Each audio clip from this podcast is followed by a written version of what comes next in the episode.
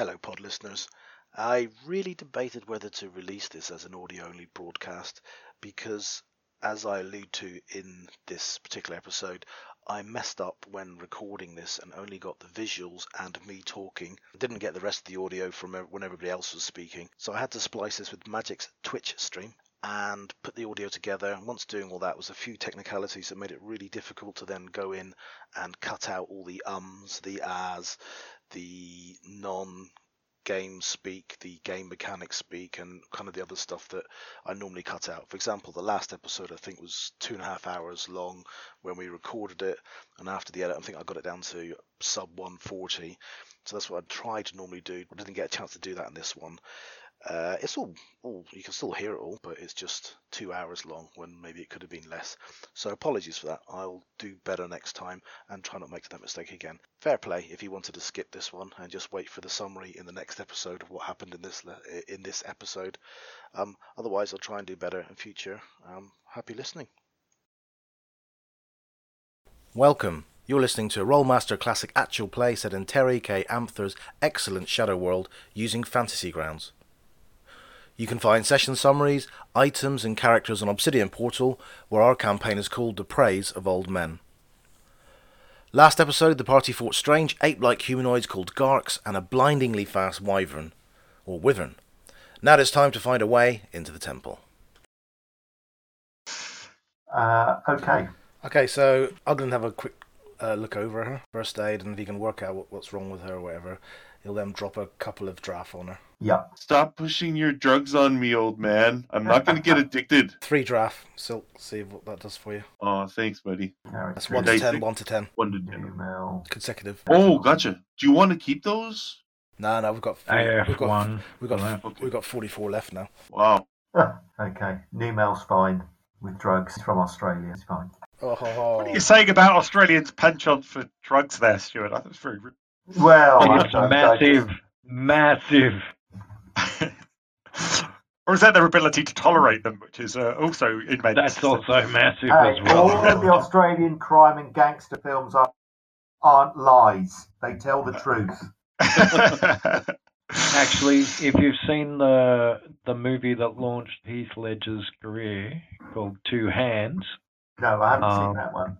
it's a movie from the nineties. oh, So it is as about as true crime as Is it? Yeah as because I had a I had a friend who had spent time in jail. Oh yeah, um, a friend. Yeah, no, no, I've Yeah. never. I, I'm Tell not a convict. no, no.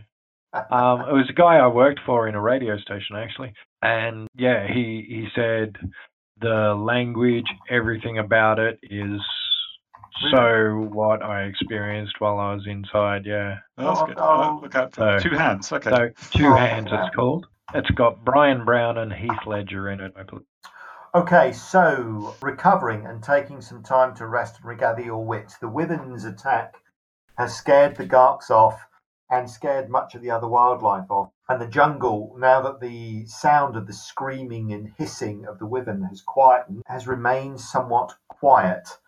Now that you've had a chance to gather yourself and mount the steps and look at the dais, you can see that the top of the dais is a plain sandstone block though there is a curious pattern of light set up. There seem to be um, a four by four set of circles, four of which are lit and are glowing slightly. As Numal steps onto one of the squares, the lights actually change so that that happens. Numal then steps onto a second square, or sorry, a second circle, and the lights change again. Nermal, stop treading on the bloody squares. Okay, so basically, as you step onto a circle, the, if the circle is lit, it goes out. If the circle is unlit, it turns on. But the circles around it change in a similar manner. Assuming we've got to get them all lit. Yup. So, the puzzle in essence is a bunch of lights that need to be switched on and off. Uh, depending on what you s- stand on, will turn on the lights, the one you're standing on, and the ones beside it. So, for example, you were to stand on a light in the middle, what would happen is the lights to the top, bottom, left, and right would turn on. but not the diagonals.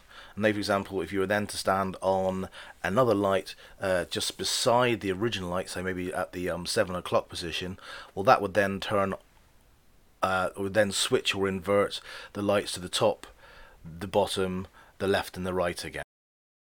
Kind of like that. So this was the starting configuration to the puzzle. We then realized after many hours of uh, trials and tribulations that there was something along the lines of calling chase the lights where the idea is, is that you go on the on the row below the light that you want to turn on. So for example say the top left light was off on the first row you'd go to the second row in the first column and then stand on that which would then turn the light on above and obviously then change all the lights to the left, the right, and the bottom as well.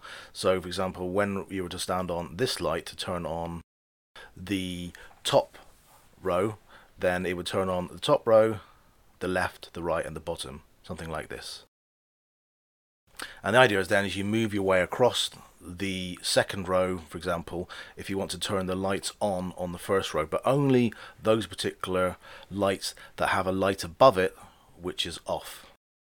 So, for example, we'd do on the if, if the light on the top row, second column was off, you'd be then on the second row on the second column. You'd stand on that to turn the light above it on with corresponding changes. And then, for example, then if the final bit of the the top row was the the fourth column, the last column was off, then in the second row you'd go to the last column, stand on that, and that would then turn that light on, which would leave you the whole top row on now, what happens is then there's a second row will either then be on or off. You then move on to the third row to then turn on the lights above wherever those are actually particularly off. Now, in the example that we've got here, uh, all of the second row are all off, so therefore you'd have to then stand on every one of the third row's columns to turn all the lights on above, which would leave you a configuration like this. And then the final bit on a 4x4, the final part to do in the 4x4 is then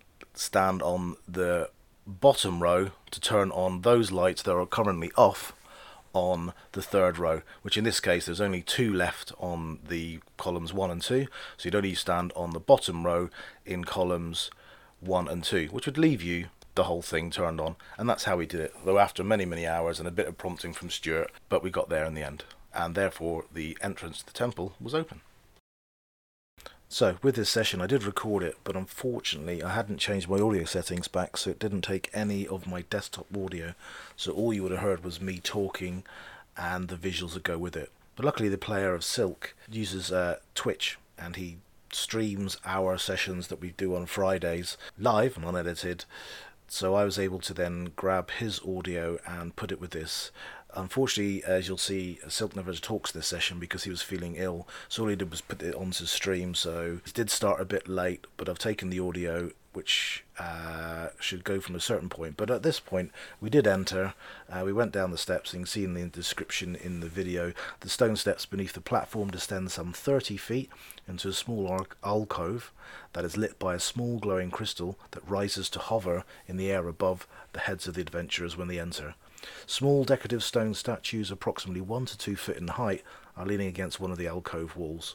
We then went down that, found a, found a door to the um, to the south, and then another door to the west. We went through that door to the west, which opened up into a large room with several doors around the outside. The area beyond that door was lit by two braziers that fill the room with a soft, warm light that dances and gleams on the still water in the large pool set in the centre of this large chamber. Tall marble statues of angelic looking figures surround the pool, all in majestic poses and all incredibly lifelike. We then looked around this pool and noticed that there were some copper discs around the outside and dropping these copper discs into the pool granted a kind of like a vision uh, like a flashback to the lives of these angelic beings uh, the first one was of two children playing in the snow who then playfully threw a snowball at the viewing portal, but you weren't able to interact them. Another one was of a, a couple um, in a nice scene where they quite at ease, and they looked like they were quite peaceful beings. Looking around at the stra- statues, there's been nothing similar to the man, the woman, to the to the children. No, the only similarity statues are angelic, are tall humanoids, um, proportioned just as you are, but they have wings and they have, well, like you, they have weapons, but unlike you, they have wings. Um, but otherwise, no, there's there's nothing to link any of the, any of the statues individually to this. They're they're all quite featureless, quite plain. They've got no unique identities. I try Okay. and explain Okay. to um, Lisa what we're seeing. Like, pool is sending us vision. Can she sense anything from this pool? Does she want to go near it or Um, stay away from it? She says that she could enter the pool, but with very, very great difficulty. And she says the pool is a scrying pool, a vision pool. Um, you can see she's struggling to select the right word. You'll remember that the longer that spent with you, the more of a personality she's developed. Um, so she's become, because quite somber, quite um, serious, and not as flighty as she used to be. In the same way that you've been driven a quest and go on adventures, that drive behind all of you has become her drive as well. Um, so in the past, you would have just jumped into the pool, splashed around, laughed, and had fun. Now, basically, she will do as you suggest. Doesn't come up with suggestions, but she'll do as you suggest. She's still struggling, however, to express herself, and she can't quite find the words for what this pool is. She can confirm that it's safe, that it's not harmful, but it's not a pool for drinking or swimming in. A vision pool, um, a scrying pool, a Okay. memory pool. Pool to be respectful of.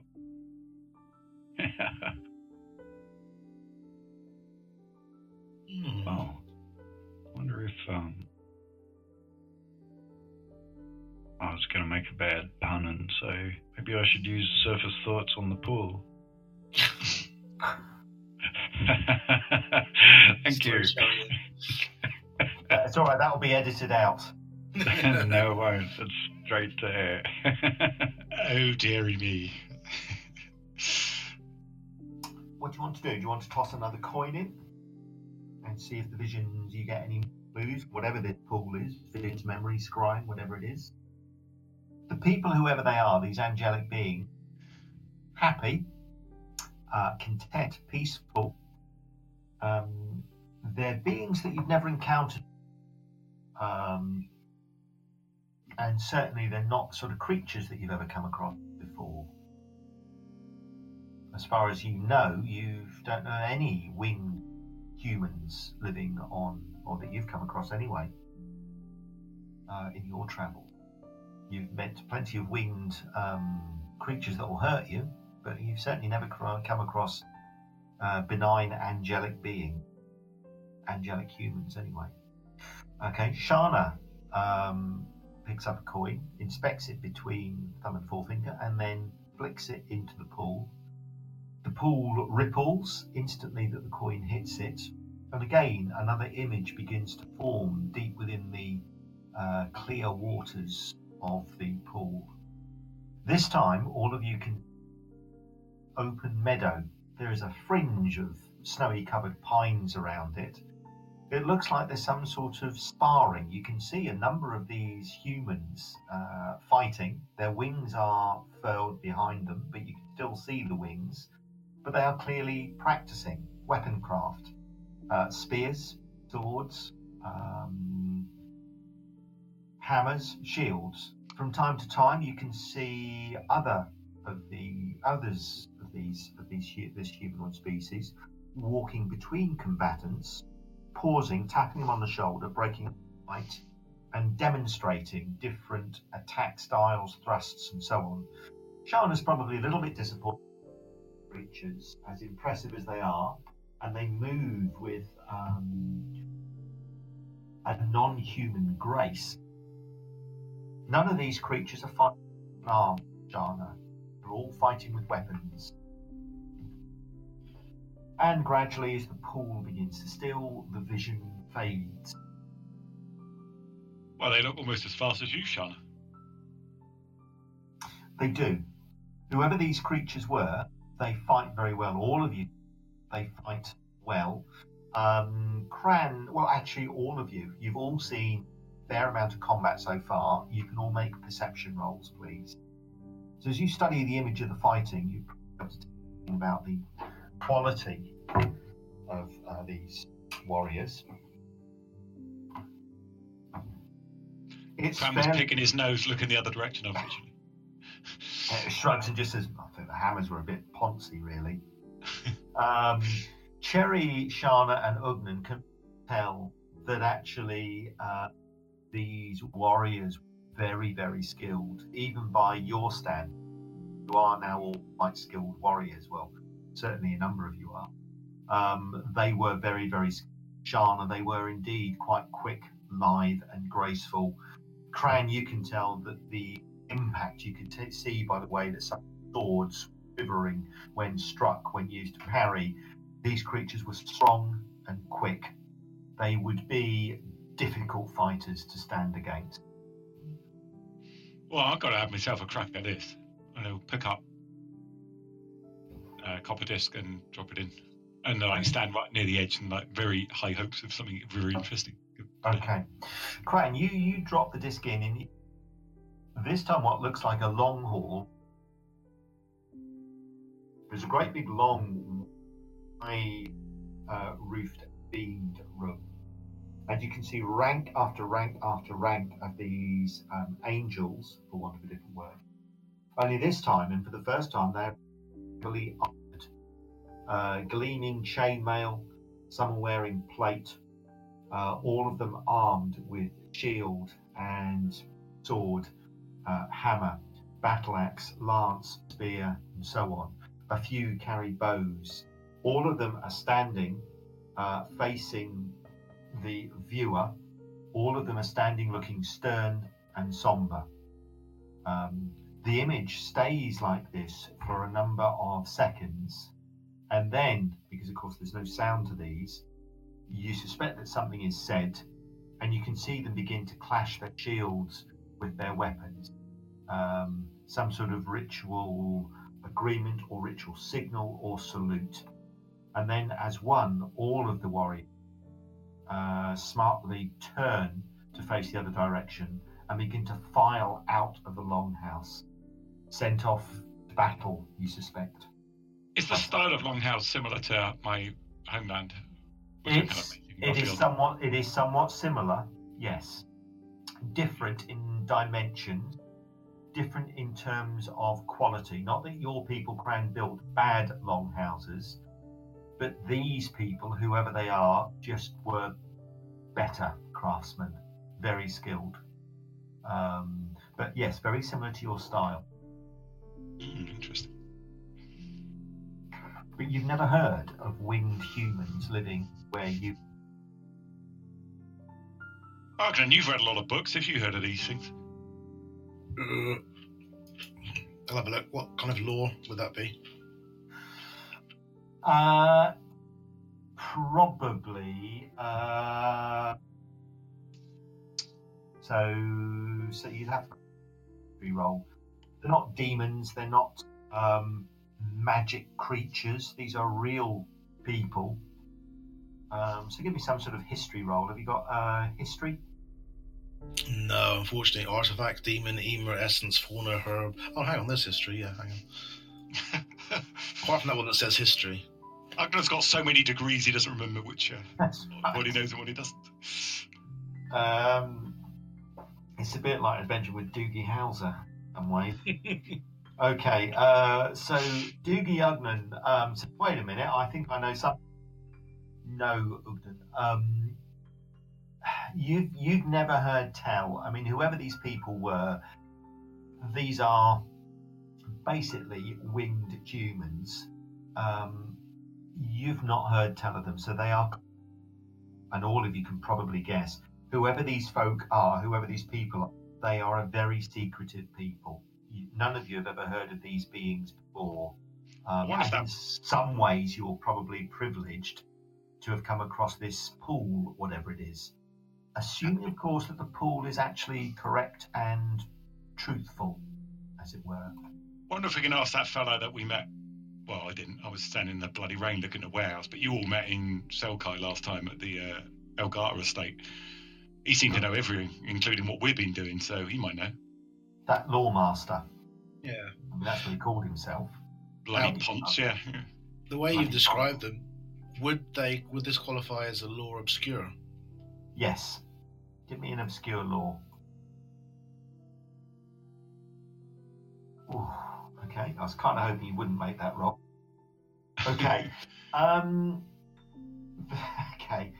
Uh, Ugden goes silent for a minute and go You can see him thinking, going off to, um, you know, that that happy place he has, where he envisages himself surrounded by books rather than farting, sweating warriors and screaming monsters and people needing limbs.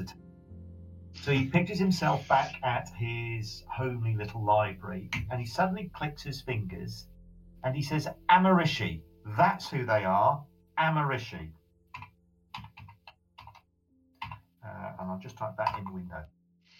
Um, fabled creatures, blessed by the lords of Orhan. Um, so you remember those are the, um, if you like, the, the good gods of uh. So the Amarishi were a winged folk, angelic uh, in more than one way, uh, very, very secretive, um, died out apparently. Nobody knows where they came from. Nobody knows Wow. where they lived. Um, nobody's ever seen one.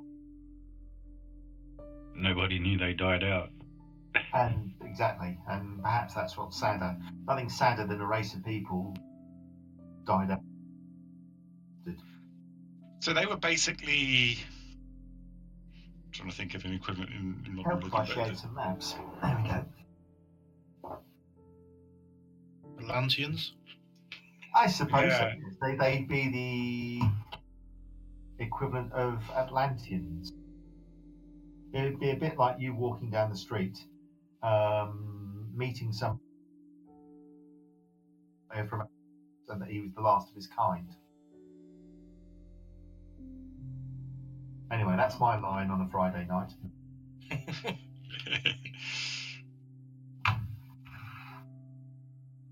What next? You can throw more coins into the pool.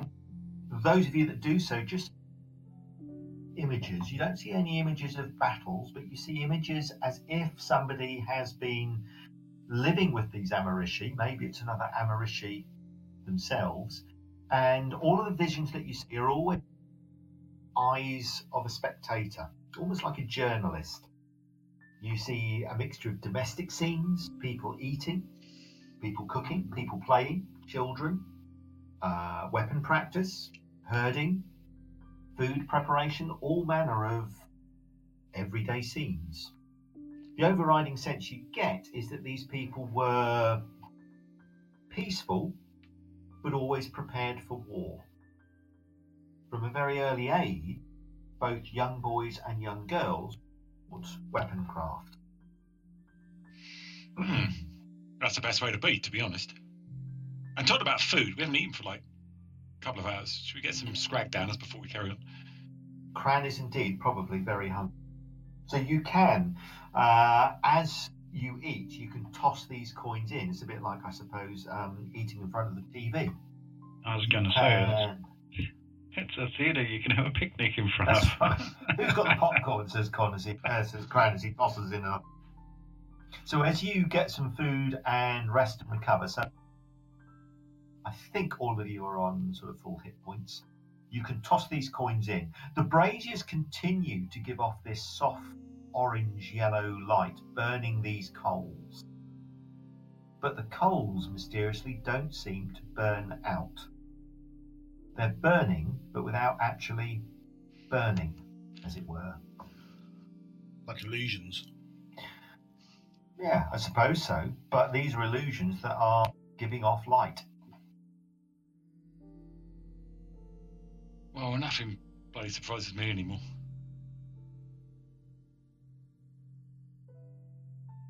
So this is a good place to come then, I suppose. If they are kind of like an angelic being and they're uh, martial in some ways, and this might explain why we can maybe find some weapons that will fight demons. Could well be that you come to just the place that you were looking at something Temple of the Forgotten Knight. Um, this could well be the place, though. What what the name actually means, Forgotten Knight, you, you're not quite sure about. Um, Shani, you can reach in and try and fish things out. Do you want to do so?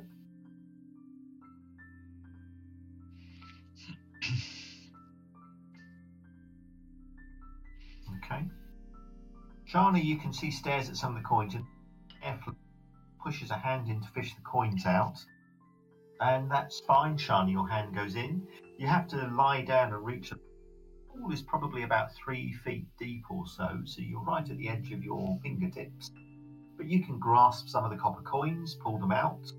They come out dripping water.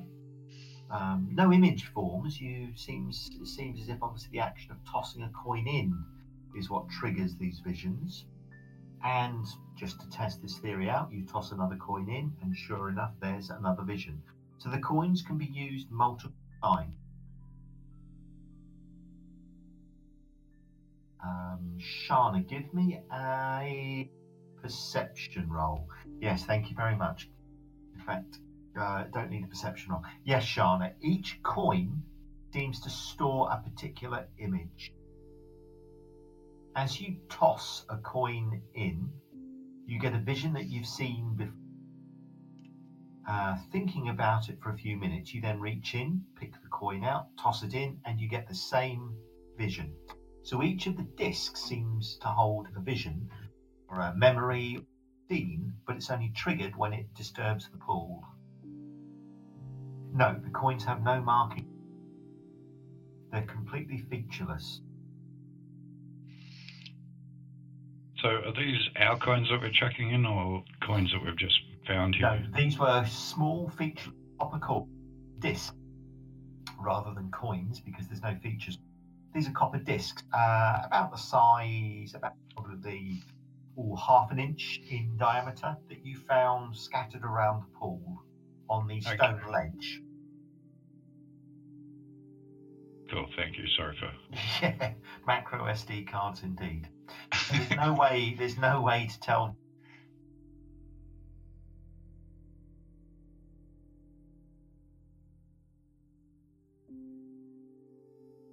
Well, I'll be. That was fascinating. Yeah. Right, well, let's go Right. find ourselves some weapons and then go and kill some demons then. Ah, It's disheartening as a dungeon master, isn't it? When Cran says, "Yeah, it's very." But- Very nice. It's always about business for you, That's right. Okay. I, I'm there tempted. are- Sorry. My old man used to say, if something's worth, something needs to be done, get cracking and do it. Don't half-ass around and just prevaricate. It never helps. Maybe it maybe it's linked to the memory of the person who originally threw it in the in the pool. Well, certainly there's a viewer. Um, whether it's the same viewer each time, you don't know. Tempting, isn't it, to suggest that the, whoever crafted the copper coin um, was the person who saw the images? Cran, anyway, begins to restow weapons. Uh, you've not been disturbed while you've eaten, so you've obviously not triggered any traps coming down here, but there are a number of stone doors that remain enticingly closed. Um, Ooh, six small me. stone doors dotted around the room, and an impressive set of double stone doors uh, to the west. Um, hopefully, Cherry, those are all visible. Uh, Yes, indeed they are. Good. Yeah. Um, I'm I'm I'm I'm trying to. I'm, I'm so many doors. I know. Uh, don't forget, there's also, there's also one back there as yeah, uh, one. Yep, I spotted that Okay. as. good. Okay, so there Yeah, are down. lots of doors to check out. So while everyone's like watching this quite silently, and Shana's putting her hand in the water, Jerry's going to clap her hands loudly and go, "Oh, let's set about opening some of these doors, shall we?" Oh, Um, let's go to big, do the big ones. They normally go to like more important places, don't they? And then he looks around everyone and go and like shakes his head and go, "Oh God, you all want to go to like complete everything off, don't you?" All right. Your system. Where are we going? our system gets you funky new toys like that. You know, look up and down at that double-bladed Monstrosity. That monstrosity that you're carrying around. Yeah, it's bloody hard to stow, I tell you. Can't like stick it in your belt or anything. You can like balance it over your back. It's bloody awful. Ah, it's Quite effective though, must admit. well, that's that's all that counts, really. It doesn't get the job of killing done. Uh, exactly. Okay. Go on then, Silk. Where are we off to? Oh, is it? Uh, Jerry, you make. Oh, sorry. I've drawn an arrow, but I think the pointer's the wrong way. But that bottom door to, I'm going Oh, I anti-clockwise. see. Yes, I, I was struggling. Yeah, Ogden's Yeah. nodding his head because that's what he was thinking. Okay. Uh, give me a perception roll then, Cherry. I'm assuming you're going to check to see if it's trapped. I probably shouldn't have said anything. Yes, you, you might have caught me flat. um, yeah. so plenty of light. I've lit lit my lantern. Yeah, okay, good. Um, door is not trapped, but again, it's going to be a very hard pick. Roger that. Uh,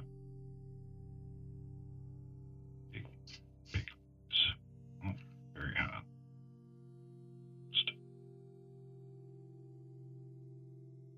So Cherry bends down, positions her torch, bends down with her picks. My table result? Oops, no, I didn't want that one.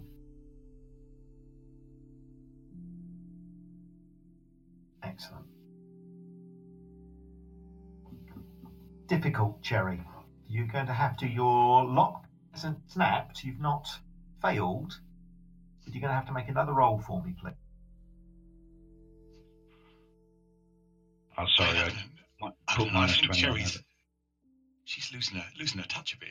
She is a bit. Yeah, Cher- uh, Bosco, you hadn't joined us.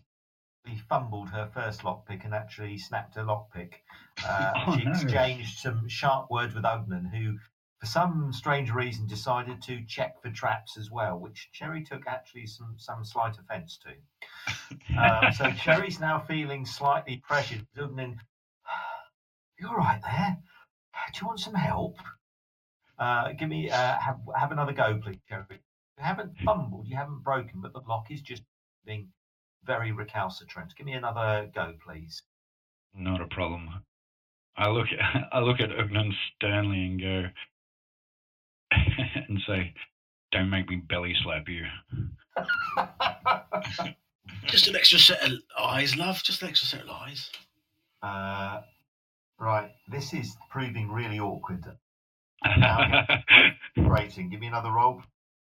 Oh Lord. Okay. Oh jeez. Terrible rolls. I I had to see a roll. I'm like, no. I'm just Okay, doesn't look like you're going to be able to this lock. I'll give you one more. It's been about half an hour of you fiddling and cursing quietly. Uh, Ugnan has done the sensible thing and just backed off, now worried that you're going to snap and turn around and blame him. One more dice roll. Want me to have a crack This with the it. old axe?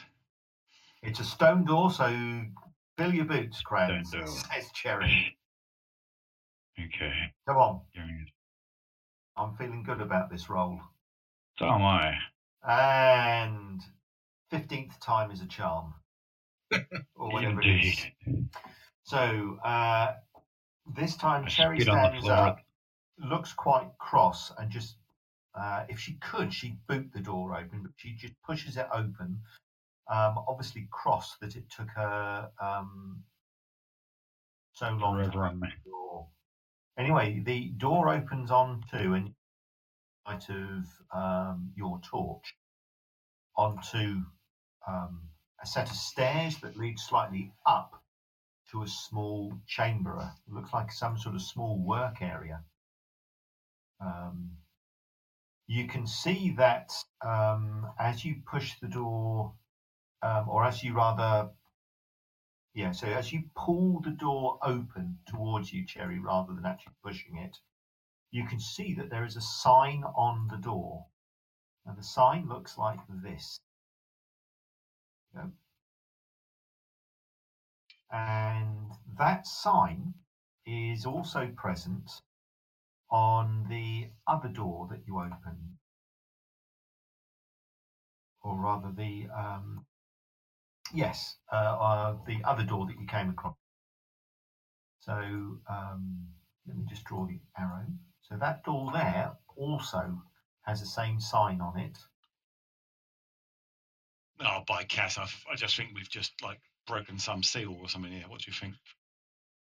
Well, nothing seems to move disturb you. Nothing seems to leap out of the room. There's no light stone in the room. The only illumination is coming from your torch, but certainly it's quite bright enough to see that there are some a number of plain wooden coffins. Um, there's a couple of sandstone slabs in the centre of the chamber, which is got quite a low ceiling. Um, and you can see what look like the storage shelves, but nothing seems to loom out of the gloom. You, you seem perfectly safe.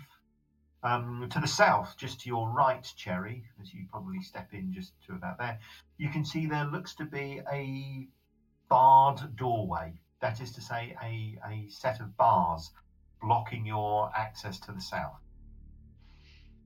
This doesn't have any sort of lock on.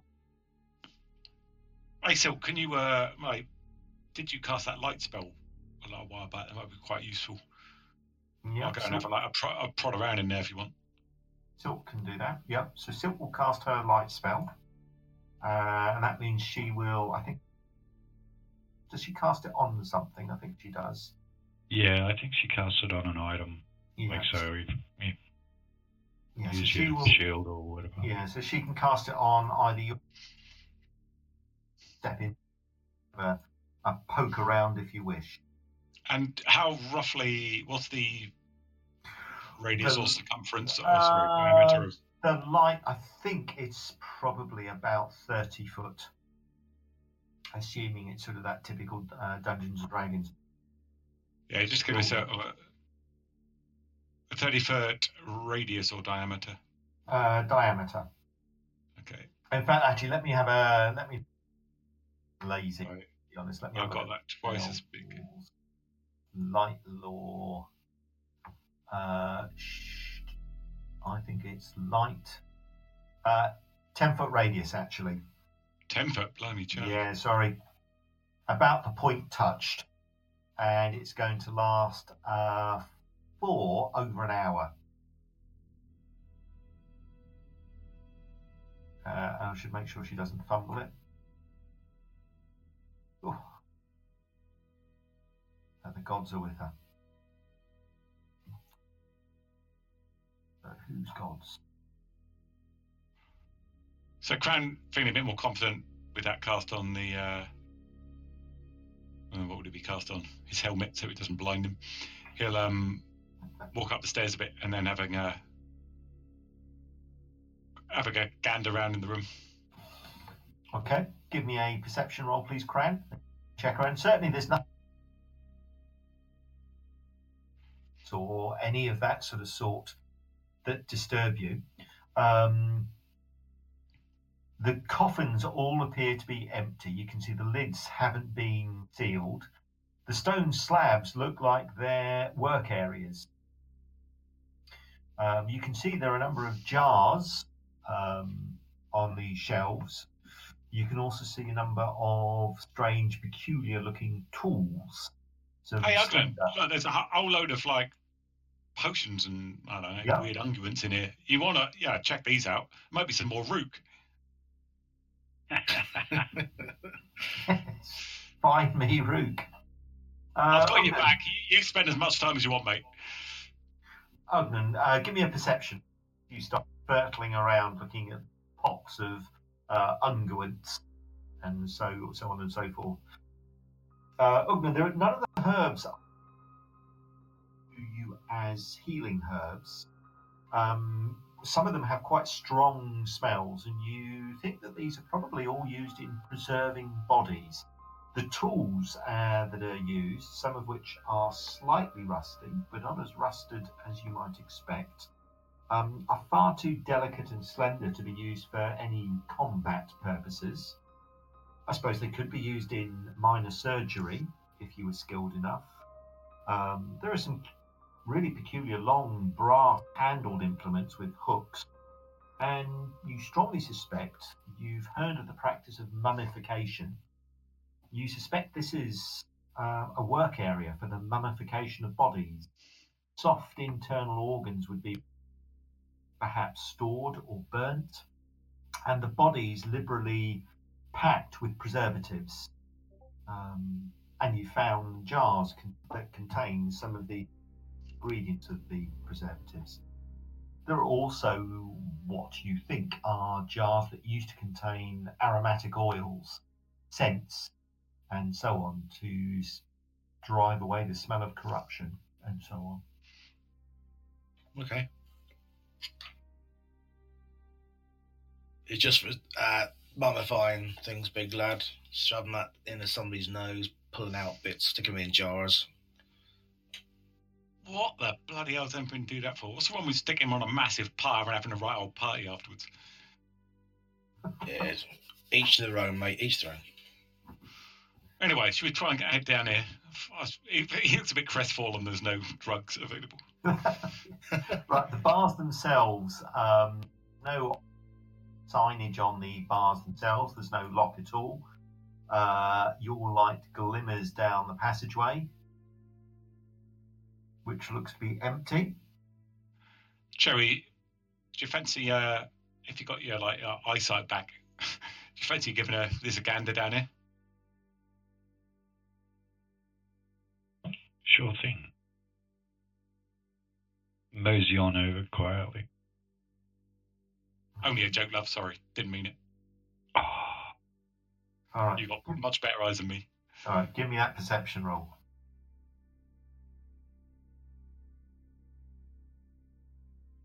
Hundred. So Okay. I'm just sending a. Uh, okay. So there's no trap on the bars at all. Um, this just looks like some sort of uh, very simple gate, more decorative than anything else, and certainly um, there's no lock on it, and no trap. More importantly, oh, this is one of the hard ones. Push on the gate. Okay, the gate swings open. It makes a grating you wince at as it disturbs the tranquil silence of this temple. As the noise ceases, as the door stops moving, you listen anxiously. But Drums in the deep. hear anything. No, there are no drums in the deep. Um, and you've still got plenty of ways to get out, and no doors have been barred yet, and there are no foolish hobbits. So you seem to be okay for the. T- All right, let's crack on. uh, Numal will take up his position. Still won't be too far behind. I think look at that pointer. Uh, yeah. So you make your way down the tunnel. You can tell that end in some sort of chamber. And Cran, as you lead the way with doors, you can see at the end of this um, small chamber, whatever it is, you can see an elaborate stone sarcophagus that sits not totally enclosed by a small alcove at, at one end. There are some stone jars just to your right as you enter this alcove area. Um, what these contain, you don't know. Some of them are stoppered, some of them, at a quick glance, uh, aren't stoppered. There is writing, however, around the base of the sarcophagus, or certainly there's um, patterning around the sarcophagus, which looks something similar to that. Oh, that's interesting. Oh, Jugnan, do you reckon there's like I don't know bits of like what do you say, like eyeballs and arts and like livers and stuff in these jars. Possibly. Hmm. Um, looking at the stone dioceses in the room we've just come from, do they have any passing around them as well? No, no, these are just plain stone slabs. These, but these possibly could be workbenches. It's like a prep room kind of thing. Yeah, you suspect so. You suspect so. Can I have a look quite close, closely at the writing? Uh, this is when something is going to come out in it. I can just keep an eye out for me. Okay, the writing around the sarcophagus, um, and you suspect it's writing, Pran, not that you're an expert on, is not surprisingly in a language then 99.9% of all languages, uh, including your own, are unknown to you. Um, but these this is clearly writing of some description. More importantly, and the thing that does leap out at you like a wet haddock, are the clear images of angels armed and fighting what appear to be um, rather hideous, demonic looking creatures. Um, and these also are, are interspersed. But the language is unknown to you. You're going to need to find somebody who can decipher this. It's certainly, I mean, Cran, your linguistic skills are limited, but it's certainly not in sort of the more Catherian tongue that you recognise. Shana doesn't recognise it either. Neither does Ugden. Doesn't- Neither, neither does Cherry. Silk, if you remember, has cast uh, has a spell which can decipher languages, and she will cast that. Um, just see how long that lasts for. Oh dear, come on, tabs work. Um, she's got more spell list than you can shake a stick out. Got um, uh, it's not sure what spell she had, but anyway, I know she had a spell, so she can cast that, cipher the language uh, for you. It's written um, in Amarishi, she says. That's what her spell will tell her, and it says the following. Um, seems to be some sort of quotation, and then perhaps an indication of who rests there. Rehearse your death every morning and night. Only when you constantly live as though already dead will you be able to find freedom in the martial way and fulfill your duties without fault throughout your life. So rests Lord Shinin, shield of Argamenthol Raz. Above all, take the shield of faith. Wherever ye shall be able to quench all the fiery darts of the wicked. Or sorry, wherewith ye shall be able to quench all the fiery darts of the wicked. Crowd at this point will probably shrug and go, What does that mean? Uh, nothing to see here then. Let's move on. Might be a shield in there. Oh, I'll winkle the lid off then. Okay, uh, Cran, even at a quick glance, um, whatever uh, is in the sarcophagus, indeed, if there is anything in the this stone lid is going to be um, a mighty stone lid indeed. You're going to need to certainly grasp it and try and lift it. It moves perhaps a fraction of a fraction of a smidgen of an inch. It's going to take a number of you to lift this statue, uh, to lift this lid off. Who's going to help Cran lift the lid off the sarcophagus? Hang on a minute. Let me just get Bessie out. Uh, uh, or is it? Sorry, Betty. I think it was. Betty or Bessie? I don't think she minds. Changes depending if I succeed or exactly. Yes, it depends on memory. Right. If I if I winkle it in under it, and I'll I'll try to do the lift. If a couple of you guys get on the uh on the crowbar.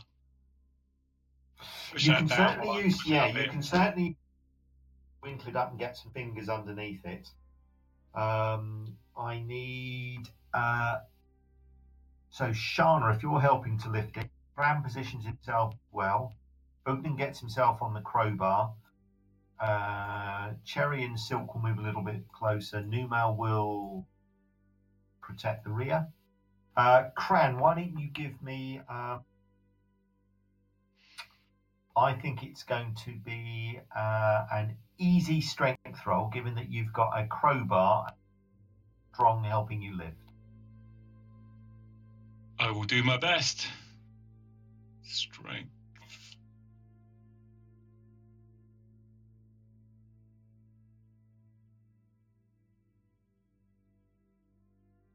I didn't didn't apply the easiest. That should be 138. Sorry. Okay. it lifts up.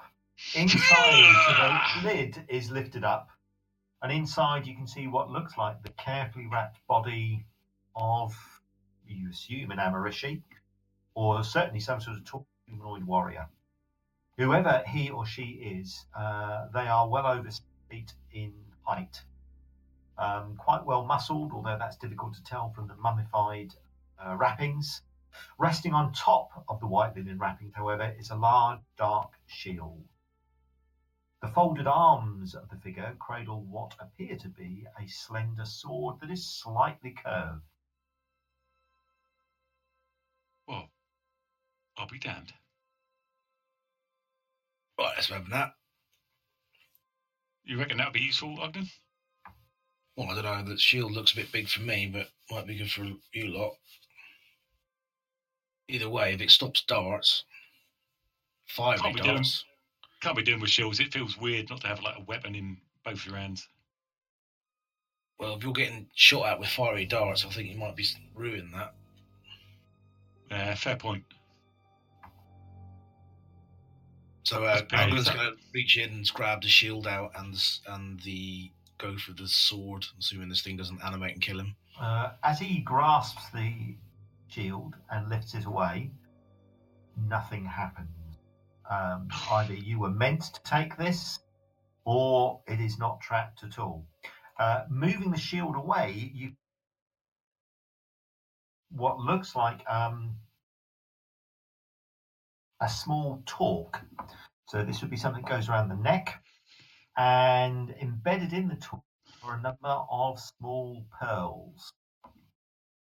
So, Cran, you've taken the shield. I think I sent you. Yeah, you did. So, um, did, does, do I just kind of intuit what this does? I just just guide me on. Yeah, I think. Well, I think. Yeah, we we put basically give me. And I mean, you certainly suspect that the shield is magic. So as you start wielding the shield, you will certainly you can certainly enjoy the defensive bonus. Um, as regards the other properties, those are things that you are going to make a use items roll. Good luck with that. Um, but certainly you can enjoy the defensive bonus stuff. As regards the other details, uh, that's probably going to elude you for the time being. So for the first time, you haven't really seen Cran look that impressed by anything. He, he kind of looks at the shield from all sorts of angles, and he says, "By Cass's airy balls, I think this is made of adamantine." It's a, oh adamantium. Sorry. Um, it's an unbelievable shield. Cran or should, uh, sorry, Ugnan or you should have a look at this. It's incredible. It's, How- it's how heavy it's is it? Be magic. Okay, let me just share those with everybody, um, just so that I mean it's one of those areas that I own my, how you share magic item properties. I'll have a think about that over the weekend. Um, certainly, the way that I'm quite any thought at all is that if you say, "Well, I'm going to have this sword, this this shield," uh, you you need to know what the defensive bonus, the offensive bonus, as regards any sort of magical spell casting properties um, we sort of concocted some rules on Obsidian Portal. If you remember what those were, I think they involved an intelligence roll um, that was then affected by your uh, class as well. Okay, but the shield is clearly, since it's fashioned of adamantium, it is clearly magical. Um, there is also the sword, which again is clearly unusual because it's not rusted. And then there is this talk with the pearls in it. Um, Cran is quite interested in the shield, I think. There is a sword and there is also this talk if you want to take that, or you can leave them. Yeah, so it's a magic skill roll to identify. Yeah. You your rules yet.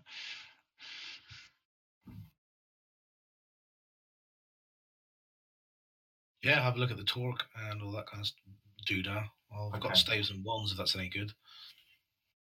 Uh, yeah, I think so. I think because the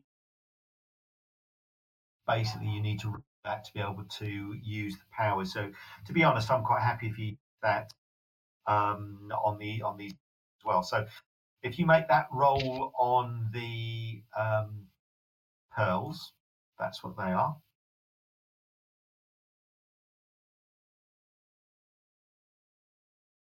Okay, so you know Okay. that.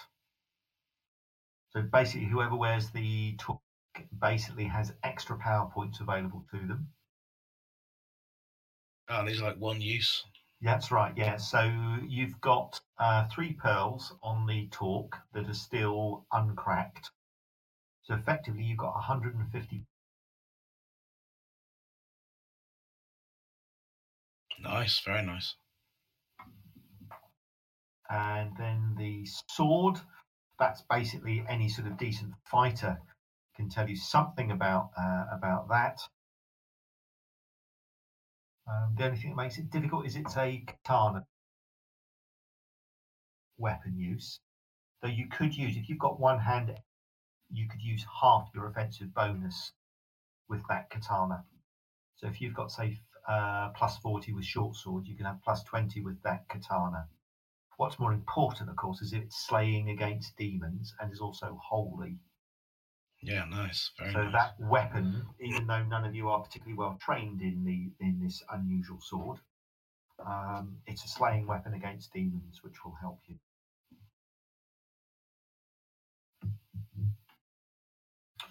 Surprisingly, as you loot this, um, not that I think any of you paused to think about this, none of you get a sense of wrongness about this.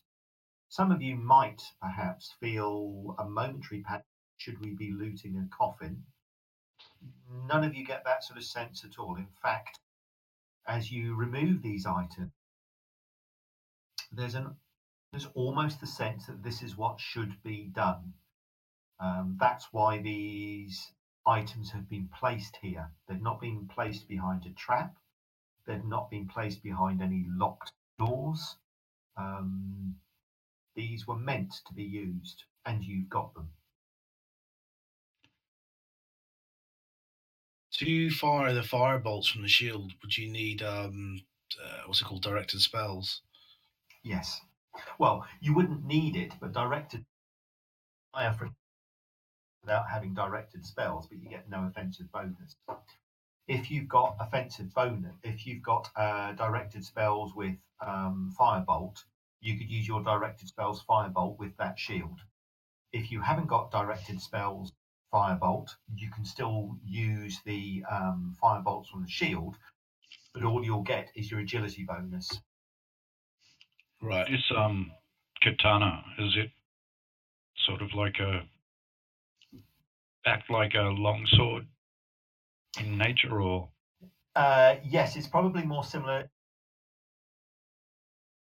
Um, so if you've or got long kainak or something? yes, um, but it's different enough so that if you had the long Kainak skill, you couldn't use your offensive bonus with the long Kainak or those skill ranks with the katana. Um, but you can certainly use half of that those ranks. So it's the um, in Rolemaster terms, it's the um, similar weapons type thing. A katana is similar to a long sword. So if you've got any ranks in longsword or long kainak or any other sort of uh, fairly long bladed weapon, you can defensive bonus with it. So does does- sorry does Numal? I think use a Numal long uses kai- a Numal certainly uses a. Um, well, that's mostly because I haven't figured out a way of coding strange sort of barbaric club type thing that he's got. So yes, Numal could probably use that katana Okay. if nobody else wants it. Yeah. Crichton looks at it and goes, "That's a bloody nice weapon. Uh, not sure where I'd put it." That's true. Okay, if nobody else wants to use it, certainly Numal can take it. Um, Yeah, I think give it to Numal. I'm because I've got my new new sword, Okay. and I'm really I really prefer not to get into melee combat. So And unless- U- I have to. barely mastered being able to hold on to the hand axe, let alone pick up a, a sword, so he doesn't want it. Well, well, I've done. Why don't you just take the shield in your left hand that you normally use, and then like pick up the other shield and have, have that in your right hand? That, Well, unfortunately, I don't have directed spells, Firebolt, but Silk does.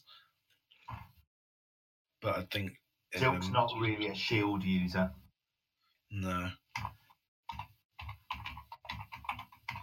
Okay. Well, I like the idea of the shield, but um, somebody else might be able to use the shield. I don't know. Does, Well, I- does I- I use can. the shield? Look, uh, I, yeah, I'm I usually like to be a little bit more freeform. I I'm thinking Numal. This could be good to creep up. I'm not sure if Numal carries a shield. No, he's not really a shield. He, he wouldn't really use it. Also, anybody with a good agility would be useful for this because they can add that onto the firebolt spells that they, that stores up. Now, I don't have a very good agility. It's slightly better than my strength, but not still not very good. my, my agility is pretty good. I just it'll be like a very much a tertiary weapon. I haven't even given me old two-handed sword a crack yet. Oh, and uh, the long kinates. haven't tried those out really. So happy to give it a try. I mean, I guess if we're fighting something that's Something that spits fire, like demons. spits fire, do they? Oh, by Cassie's nuts. They spit fire, do they? Oh, right. Uh, well, it might be Uh, might be quite useful then. Um, but hang on a minute. Uh, he, he humps a bit of equipment from one shoulder to the other, and then like I reckon I could carry it here. But uh, you sure no one else, no one else can make use of this? We- Um, yeah, I have zero experience with shields, so I'd be at minuses. But then again, you know, I like to use, I like to have two hands free so I can grab my bow. Um, What I find with a shield is like my left arm gets a bit weak, and my right one gets a bit like unbalanced. So kind of typically use like weapon in both. Look, I hands. c- suppose I can carry it around just for, just in case. Uh,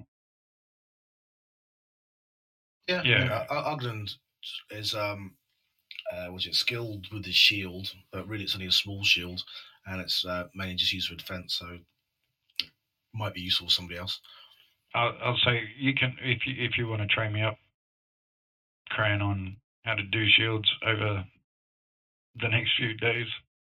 Yeah, happy to give it a try. Um, and just uh, out of game for a brief minute, Hmm. are there specific shield skill ranks you develop, um, or does it kind of is it bundled with the armor type you're using? It's just bundled with the armor type. So all that a shield right.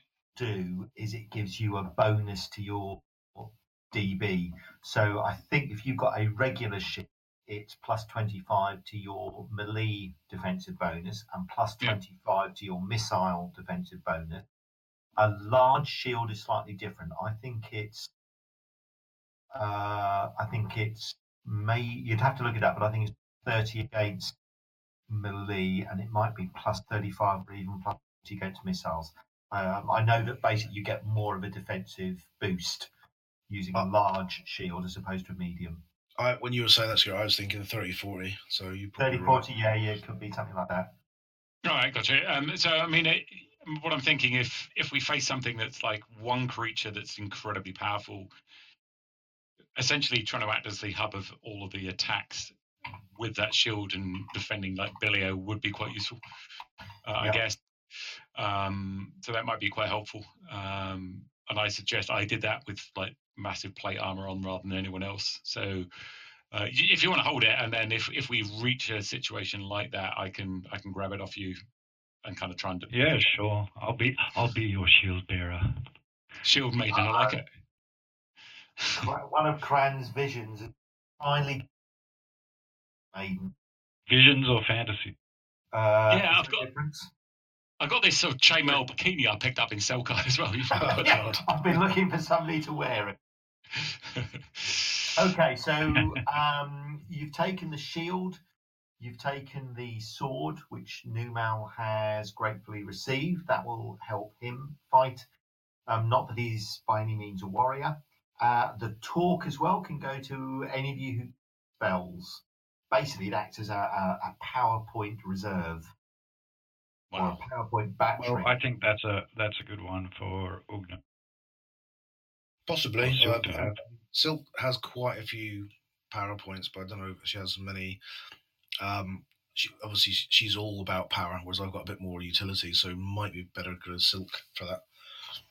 The Worst comes, worst comes to worst, it could be something we could use, like if, if we need healing spells, because obviously I keep a lot of power points back because I'm Yeah, about something you- breaking yeah. something. You can do. No, you can pass it between you. Yeah, give it to Silk for now because she, you know, she's pure magic, so she might need a lot more than I. Then again, she's doing the sweeps nowadays, but yeah, give it to Silk. Okay. I'll just add that to her inventory.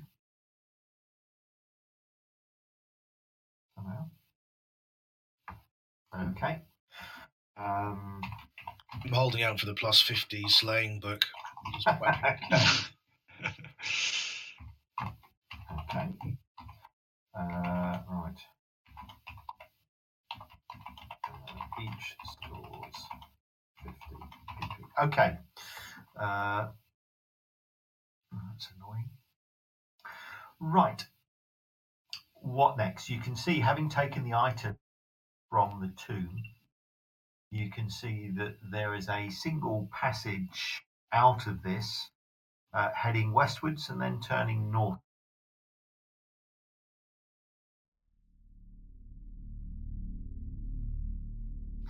Can you give me perception rolls?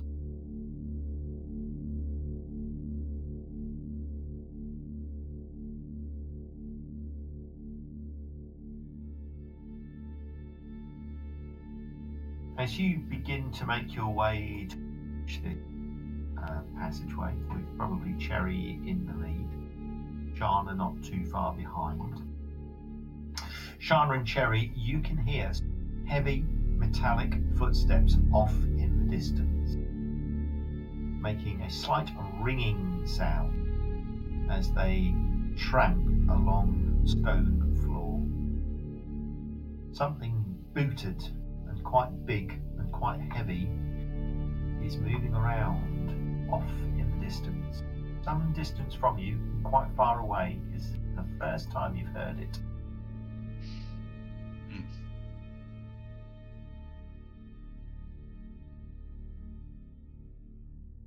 Yeah, I'm I'm a bit nervous about trying to Can't have a thing. stealth up because I've got this whopping big shield. I'm carrying this whopping big shield now. Mm-hmm. Um, You are. so Want me to carry it for you temporarily? no, no, it's fine. Uh, we'll we'll work it out. I'll I'll have to get used to it. Going to be a shield, mate. That battle bikini better be a the right size, by the way. You can see that Cran attached to his frame pack, which is kind of a bit unwieldy, he's got a full shield. so I'm I'm happy to drop that and carry it. I don't, don't really want to carry both. They weigh a ton, but You've you've just got a normal full shield, like a tower style shield. yeah, it's just a full shield.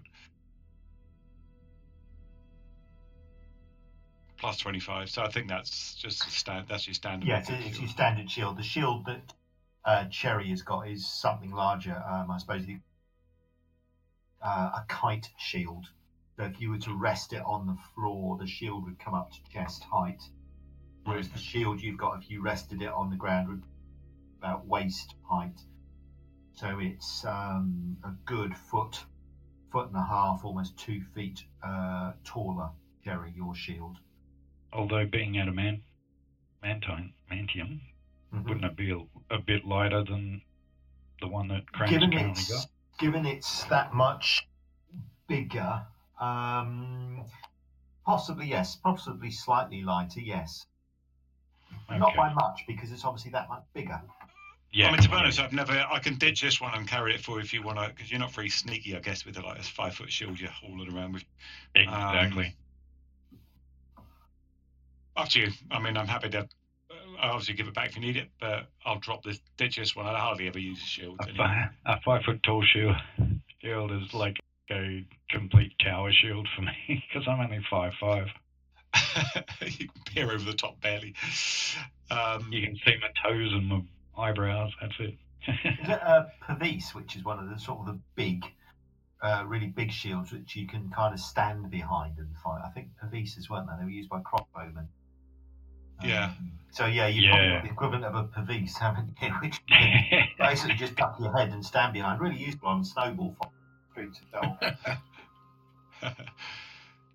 Okay, so yeah, you've taken the weapons and you can hear something big, heavy, moving around slowly, methodically, ponderously in the passages beyond. Uh, whatever is moving around is booted or certainly metal. And there's a faint ringing as it puts one foot slowly in front of the other. But it's very difficult to tell how far away it is. Do you want to try and investigate the noise or retreat? right, Run let's go and see- away! Let's go and see, see what this thing is. Hang on a minute, Cherry. I was uh, yeah I was gonna say let's let's slowly. I'm gonna since I'm giving Cran the shield. Mm-hmm. Uh, and is it? Uh, I can't find a kite shield unless it's in a different supplement. Um, is it just a? Just a large shield. It's a Um, large shield. Okay. Yeah, so let me just have a look. I think in Character Law, and I wish this had been, uh, we done this. Yeah, it's differently. w- wall horrible. shield. So it's target normal, full or wall. Uh, I think. Um, so I think the shield that gives you the plus 25, plus 25. That's full. Yeah. full shield. Uh, let me have a look. I'm looking at armor. There we go. Let me get these right. And so I think what you've got. So a normal shield gives you a DB of plus 20 to both. Hmm. And then the step up from that is the full shield, Yeah. which gives you plus 25 against both. And then the step up from that is the wall shield, which is effectively what you've got. So that's plus 30, plus 40. And that's So this is a wall. This is a wall this is the shield. wall shield, yeah. And how much does it weigh? Um, so I can set it up. Okay, so your normal shield about pounds. Um, the shields that you've got at the moment um, weigh about thirty pounds. This is about twenty-five pounds. Wow. Amazing. So made of adamantium, it is some thinner um, than a regular shield would be, and therefore it's lighter, significantly so. But given its dimensions are so much bigger than the shield that you've got at the moment, um, it probably feels to be about the similar weighting. Okay. that makes sense. Excellent. Yeah. And it, it so shields uh, don't have an associated skill. They're just No, there is. Um, you can develop shield bash, um, but that's the only skill that you can really develop. So shield Sorry, bash um, is a skill that you develop if you wanted to at some point. Yeah, the previous campaign I played in, I had a, a dwarf who had a shield and a spear. He used to level both of them together, Yeah. so he could I- always use the. sh- That was RMU, so I think they had like you could use your shield spell to really do a nice parry with it. okay. Cool. Thank you. I'll um, I'll adjust that and develop it over time. Okay. So, Cran, you take the shield. Kerry, you now sneak around unhindered. Um, beyond the um, radius, the 10 foot radius of, um, and you'll pardon the phrase, beyond the 10 foot radius of Cran's uh, glowing helmet, um, you're going to be plunged into darkness. Boom, boom. Yes, exactly. You can edit that. Adults Well- only. What I might do is place my lantern just around the corner. Okay. So it the lantern's like 20 foot, isn't it, or 30 foot? Uh, probably about 30 Yes. feet. So 10, 20, 30. So you placed your lantern. And then I'm going to look like by because lantern light does produce shadows usually.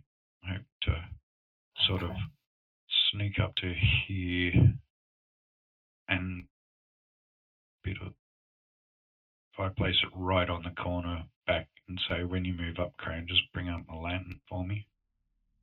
Um All right. Yeah. Well, I've got this and, light and on. that way I can try and have a look down the hallway as Crane slowly moves up. How much further do you want me to go? Did you want me to do a stealth roll of some Yeah, sort? give me a stealth roll. So, yeah, Cran comes up so doesn't feel that Cherry is positioned. Um, Cherry, you have a sneak up.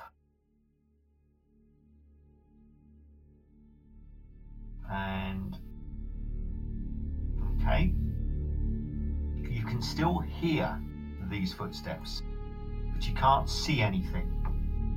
The passages themselves um, that you're moving along are somber and quiet, um, apart from the distant sound of um, whatever this thing is that's moving around. There is a faint smell of evergreen, um, a preservative, which lingers in the air even after all of these years. Do you want to reposition your lamp, Yeah, I'll, Do you want me to move I'll, it up? um, You need a bit more light. I'll move it up. All right. So I'll, I'll- do I'll the same. I'll, Oh. It's, ca- it's cast on my helmet at the moment, so unless you've got another light. yeah, she's got Yeah, a you roll. torch which she's moving. yeah, yeah, a lantern that slowly moves up. So I'm doing the same thing. I'm taking like just placing lantern light around the corner, Yep. then using using whatever shadow I can find to s- stalk along. Roll the stalk roll for you. Top of hide if you like. Okay. And thank you very much. So, Cherry, do you want to move yourself to where you want, Yes, sir. please? Okay, There. so you move to there. Cran back. And when you Yeah. reposition your. You can see the following, including some stairs which seem to lead up. The noise of whatever this thing is that's moving around receded. Can you give me a perception roll, please? Sure. In fact, worryingly, you can't hear it anymore. Hmm. That could be good, or it could be bad. You can see, fortunately, Cran lurking within a comfortable distance, but whatever this thing is, you can't hear it anymore. Okay. Um, so I'm going to kick. I I motion Cran up. Cran, can Put my your finger to my please? lips. Okay. Uh, Cherry and Numal, oh, sorry, Silk and Numal stay back. Uh, Shana also moves as well. Want me to go and take a look, Cherry? Um, yeah, well, depends if we want to go quickly. All's gone quiet. I can't. I can't hear any. You hear footfalls? Give me perception rolls. Cran, Ugnan, and Shana. please. I can't see a thing. Nothing. The place is totally quiet. The only thing you can hear are the noise of your own breathing. Cran, you move Must up. have gone. Must have gone the other way. Cran, can you give me a stealth roll, please? I'd be delighted. Uh, I thought you'd say that. Or rather, can you make me a non, please? It's not Although stealth. I could be surprised. I, either I have no stealth or it's called something else. Uh, It's called Stalk and Hide, sorry. Um, Yes, stalk. That's it. sorry. Thanks. Too many game systems. Oh dearie me. okay. So Cran uh, moves up and accidentally knocks over a vase. And No, that was actually not that unsneaky. It's just that my armor Oh, yes, clanks every time I move. oh, yeah, that's unsneaky, but the, the very definition is that's unsneaky. It's very unsneaky. Sorry, yeah. That's right. So Cran moves up as quietly as he can, um, but you can hear nothing, and maybe that's a good sign. Cran, what you can, well, no, you can't see because you've not moved the light. So I've only got a short light that's Yeah. coming with me. Cherry, do you want to move your lamp? Yes, please. I'm going to move it, mm, say north or south, Cran. Or Norfolk goes up to that door, so we just go west. Well, if you Yeah, want to go but south, which I guess we channel? Go south. Northern, western, or southern west? I was going to say, Oh, let's, lovely. let's clear out, let's let's make sure that we, we're systematic on this and clear space So in front of us. South, No south first, and then have a look, have a Yep. look down that passage as well. All right. So What we do? I'm going to move the lantern across to here so I can see to the west and to the south. It's a dead end with what looks like some coffins.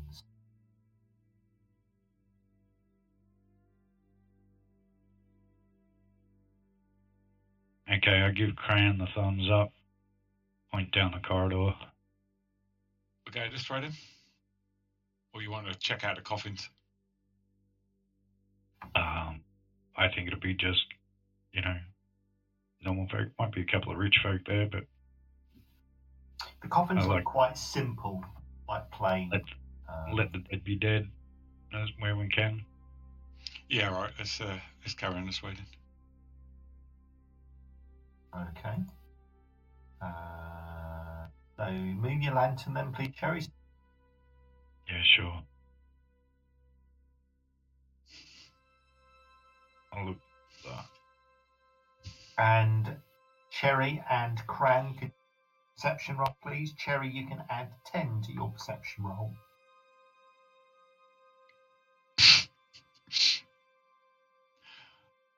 I'm looking over my shoulder, having a like a joke with Udman. Okay. Uh, I dare say Silk might go down and investigate that first room with a little coffin. Depending on. um, I don't check. think. Uh, I don't think go. Should do that. Um, particularly with something else moving around. You can go down and have a look. And I suppose if if Ugnan goes down, then Silk will go as well. Um, you can open the coffins if you wish. They're certainly coffins as opposed to sarcophagi, and they're wooden, not stone. Um, Cherry, as you reposition your lantern somewhat, you can see the following. Um, but then both Cherry and Cran, you can hear um, heavy metallic ringing as something uh, begins to head along the tunnels, and the noise is getting louder. It's coming from that direction. All right, I'll get in the corner, Okay. Cherry. Yeah, I was gonna. All right, uh, Cran, as you step forward, uh, come on, let me just. I'll open that up a little bit more. Uh, can I have some um, initiative rolls? Share track of you. So I, I I quickly sneak around that corner where I am, getting my bow ready, and I I arm wave down the hallway so this arm just pokes out from around the corner and so, All right, Does so a flapping hand right, motion so as they come up, come up. Down. Um, okay, let's have.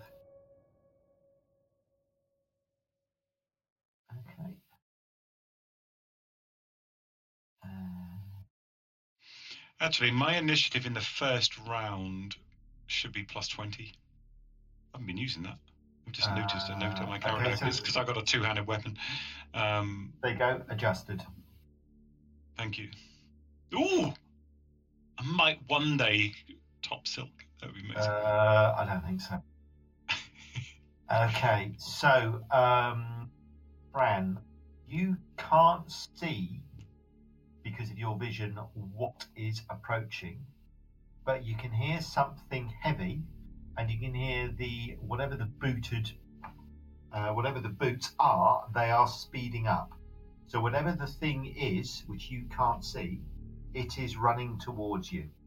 Right, I'm going to put my axe back over my shoulder, grip it very tightly in both hands, and brace myself as soon as I see something coming into my light, I'm Okay. Silk begins to prepare a spell. Ran, it's your turn, so you are ready in. Presumably.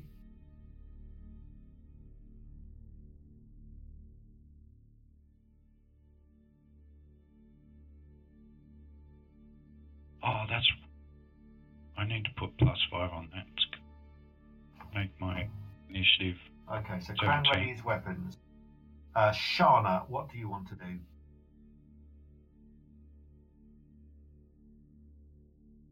Um, let me do another 30 foot.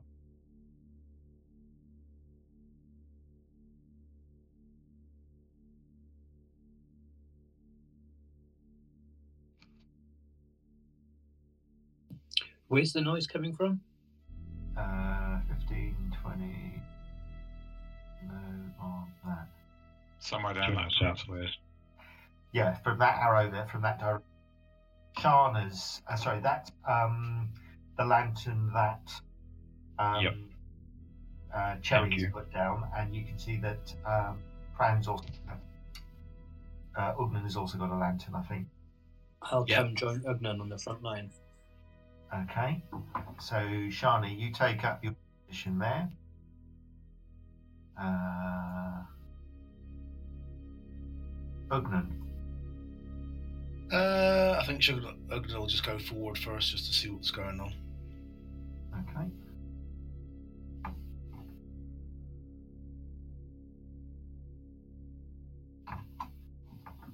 So Ugnan takes his lantern to see what's going on. Uh, Numal will move up to the edge of the lantern to keep an eye on the corridor. Uh, Silk has stayed where she is readying a spell. And then running into the light, you can see what looks like uh, a huge brass statue. The statue is of um, a warrior. Um, looks as if it's made out of solid brass. Seven foot tall, obviously hugely heavy. Um, and it just rushes in straight at you, Cran. Um, and attempts to hit you with what looks like um, a huge pike. As it runs in, picking up speed as it does, it just levels pike um, and charges at you. And it was mounted on a horse, and you were some sort of poor, hapless infantryman. So, if you want to, I think you said to sort of defend yourself. It lumbers in to attack you. Sorry, I was muted there. I, was- I, I was just about to say I was try- it, I obviously didn't imagine it would have a massive like pike, but I was trying to basically get a swing in before it attacked me. So I I'm not sure what that would how you resolve that, Stuart, but that was my intention. Um, Um, by the way, I think you need to name we can't target it at the moment. Um, oh, has it not got any sort of name? no. Um, okay.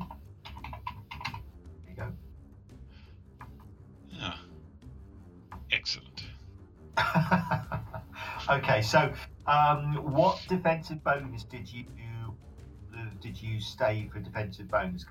Did it not- Unfortunately, none because I was fully intending to like try and take it out in one Ah, hit uh, and okay. stun it and stuff. So In which case, I'm afraid. Uh, that's right. Yes, it's done a 14 A slash. So the pike catches you square in the chest as it lumbers forward. Although it's um, slow, it hits with um, horrible power and it slams into you. Um, you're knocked back um, as the pike hits you, um, knocking you off balance.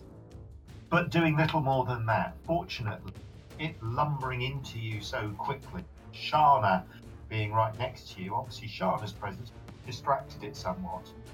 So although it's hit you in square in the chest, you've probably got off quite lightly. Cherry, it is now your turn. Okay. Now, if you step out, you can see where this creature took a step to your right, which would be within your movement. Uh, you'd probably be able to shoot as well, because I think you can shoot and move what percent, five percent. Yeah, I can. I can take boost. No. Just walking. Uh.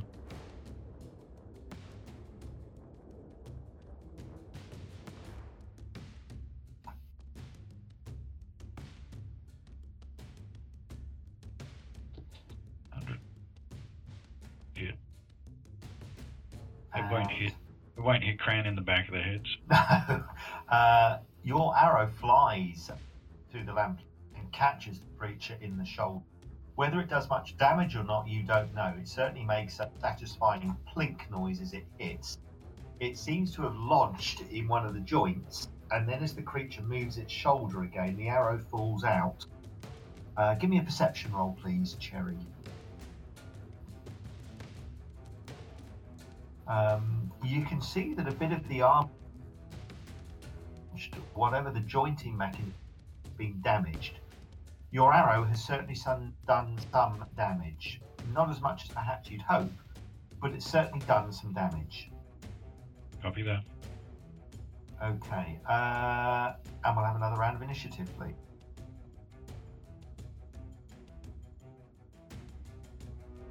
I keep gotta. I gotta keep remembering when I the plus. So, sweet. Like I rolled a 10 and a 9. I got 24, which is going to be so far below everyone. It's unbelievable. Ah, I rolled a ten and a nine as well. Within 9 of Silk, though. Look at that. Yes, both within spitting distance. Okay. Uh, so Silk is still preparing. Cran, off you go. Um, you're stunned I must parry- I this round, and yeah. you've got parry. Um, um, let me just apply max parry. Okay. So you grit your teeth and reposition your feet, ready to take a fearful impact. Yeah, I've got, The got the axe across both hands, so I'm kind of Right. using it to try and parry anything Okay. coming in. The danger you realise with fighting, though it's slow because it's got so much mass, when it hits, it does a lot of damage. Um, so if somebody light hits you, they've only got the weight of their body weight behind.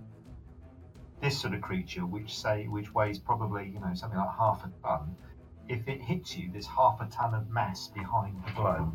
So this is a fearsome creature to fight. Cherry, your first arrow uh, managed to strike the creature in the shoulder. Can you do better with a second arrow? Yeah. The creature is tall, huge, massive. Uh, it's probably shuffled its position slightly. So I'm going to let you fire at it. It's so much bigger than, um, than certainly Shana, Okay. who though Awesome. tall is slender and lithe. Just like Cran. Uh, I was going to say that, and then reality. this is being quite rude, really. I'm saving up to go back to.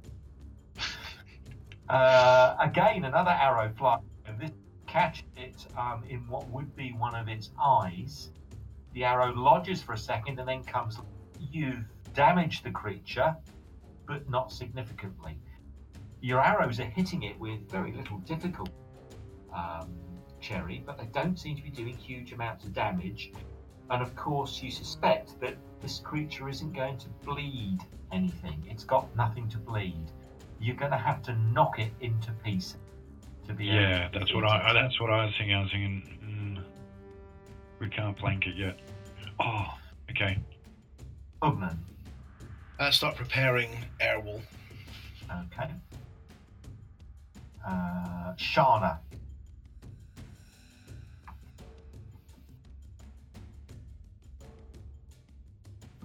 Ooh, that's nice. Uh, so that was a. Uh, so you uh, reach or step up to the creature, uh, strike it with um, your uh, probably a sweeping leg. Can you roll your sweep, please?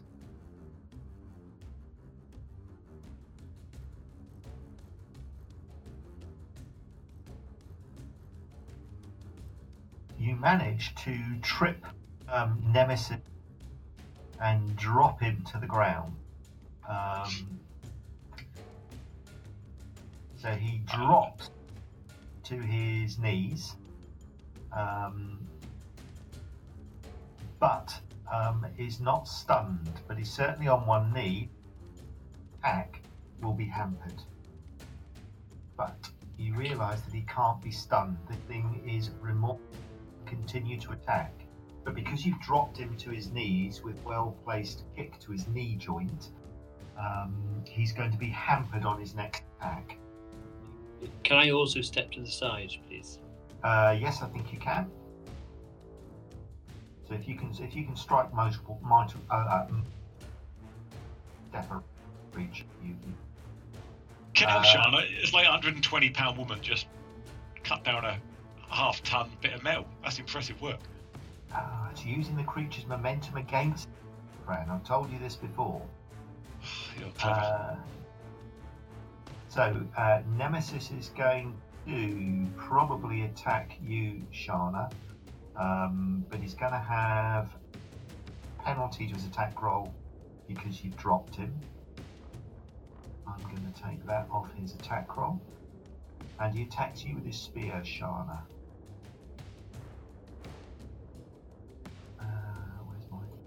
My? So he lunges up with his spear at you, Shana, and misses as you deftly hop to the side. My God, did he actually? He did. He missed. How did he miss that? Because you've got a very low uh, armor type. You, it's either miss or you die in one shot. 'Cause Hold you on. dodge out of the way of it. Yeah. That's not reading his combat bonus. Oh, what? Let me just have a look. Uh, please, well, I've got 150 here, and that's managed to miss. Oh, may do. Uh, goodness me. Let me have a look. What, what are you defending? Triple defense. Yeah. Oh, right, yes. So I think, Sean, am I right? Defense of. Right, okay. So what's your defense at the moment? Oh, 118, is that right? Wow. Oh, I'm not playing anymore then. I was going to say, that Well- means he needs to hit a 200 plus to hit. My it's like watching the Matrix watching Shana fight.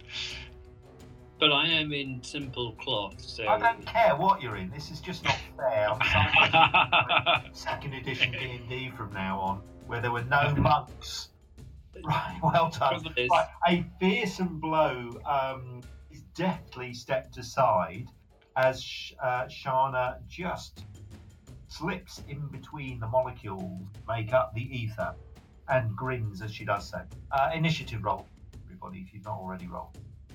Um, right, let's have a look. Let me get rid of those and get rid of that. Um, Nemesis is looking good. Uh, Numal and uh, Silk. Cherry, can I get the initiative roll? oh, sorry. Because I'm right. stick with my bow. Oh, let me get. Uh, Oh dear. Oh, no, Sorry. initiative roll. That's what I needed. Yeah. I'm glad that wasn't an attack. I would have shot somebody. Plus, uh, that, I'll go on 8. 8 or 13 doesn't really matter. Okay, so. Uh, right. Is this set up on the combat? Yes. So let's go to uh, Silk. Silk is going to shock bolt at Nemesis.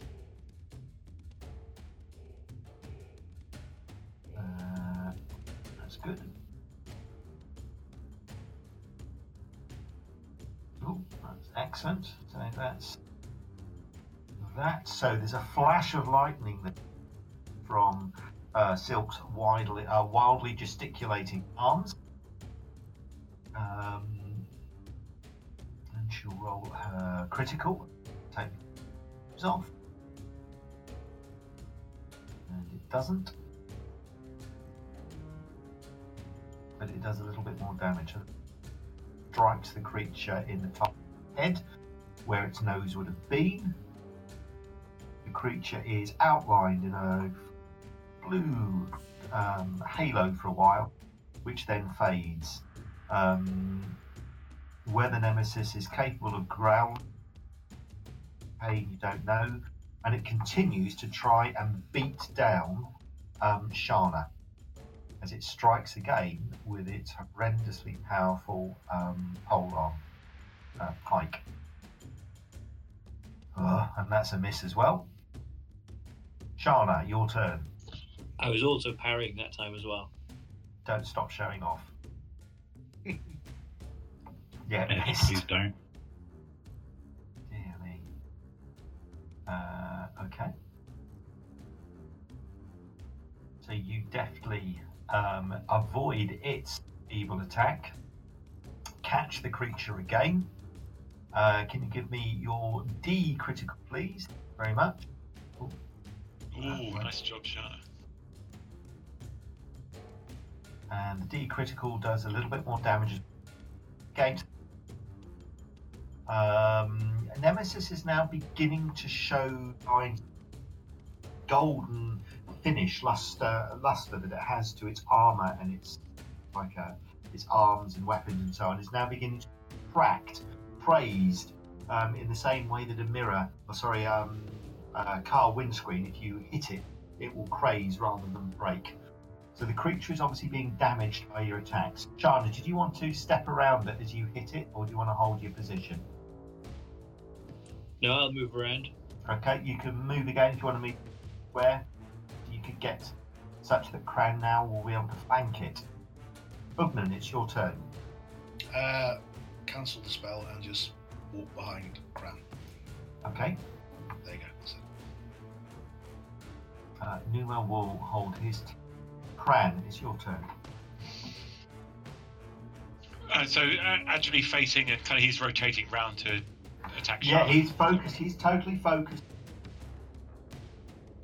It. Shana is the creature that it can't hurt. Shana is the creature that's hurt it. It is totally absorbed in beating this pathetic thing into pieces. It's ignoring so- it totally, Cran.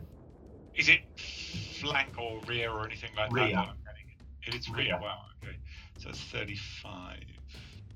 So you'll enjoy this bonus probably only once. Now inflict the fearsome damage I suspect you're capable of it. And Well, I was I was defending with a lot there as well. Uh, this thing's lethal, so uh, let's see. Damn, 26. Could it be better? It's still reasonable, I suppose. okay. So your is it with your truck? axe? Okay, so your axe slams into the creature. Men I thought I'd need something heavy. down. Can you roll your E critical, please? It's not open-ended. It's just regular. yeah, it's yeah. just normal.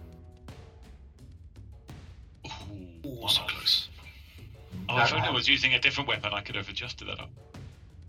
Okay, your axe slams into the creature's side and arm, almost breaking the arm off. Uh, you can see that the jointing on the badly affected. Though the creature is done, the arm that it was using is not moving as freely as it should do. Its attacks are now going to be hampered. You've uh, damaged the mechanism. Cherry. His mechanism. Watch out, Shana! It's your turn. I've Thank you. broken its mechanism. Briefly before I. Um, That's going to be a. What's the Latin for that?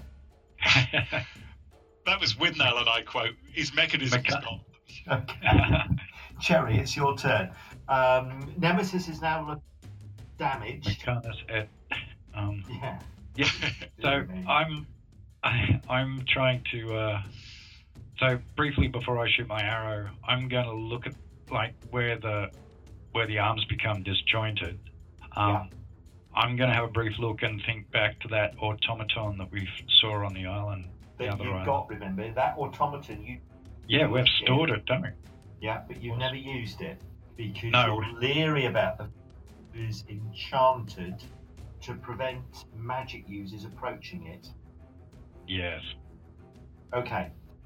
So Okay. yes, So now I shall plink away. That's a button. Oh. Ooh. How did? Wait, something went wrong. 97 seemed wrong. Oh, the defender's done, that's why. Okay, cool. I'm happy with that then. um, uh, yeah, Nemesis isn't stunned though, so there should be no bone done. Oh, okay. Says Uh, that, that's all right. I can.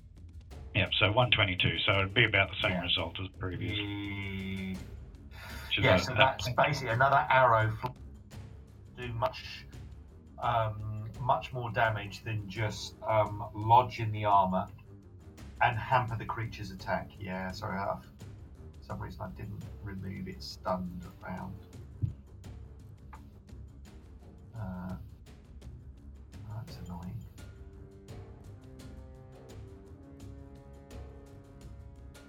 Okay, never mind.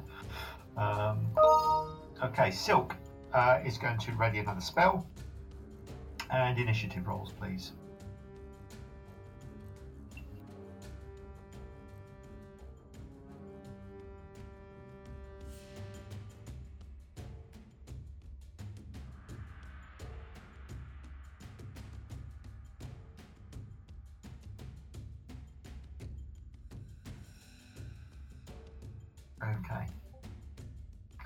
Uh, Numal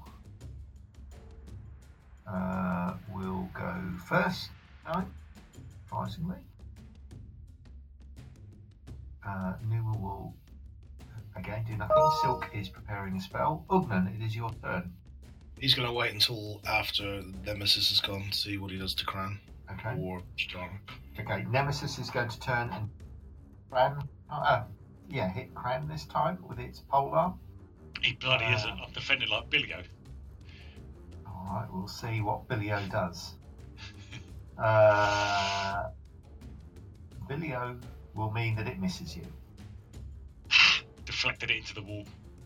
Okay, so uh, your axe takes the spear thrust and just uh, almost delicately lifts the axe up, and as the creature extends and advances on one leg, the axe just pokes up into the ceiling, missing you completely. Uh, Shana, meanwhile, you now have a on the creature. I have what you, you cut out. You have a rear attack bonus on the creature, as if you needed it. Every little helps.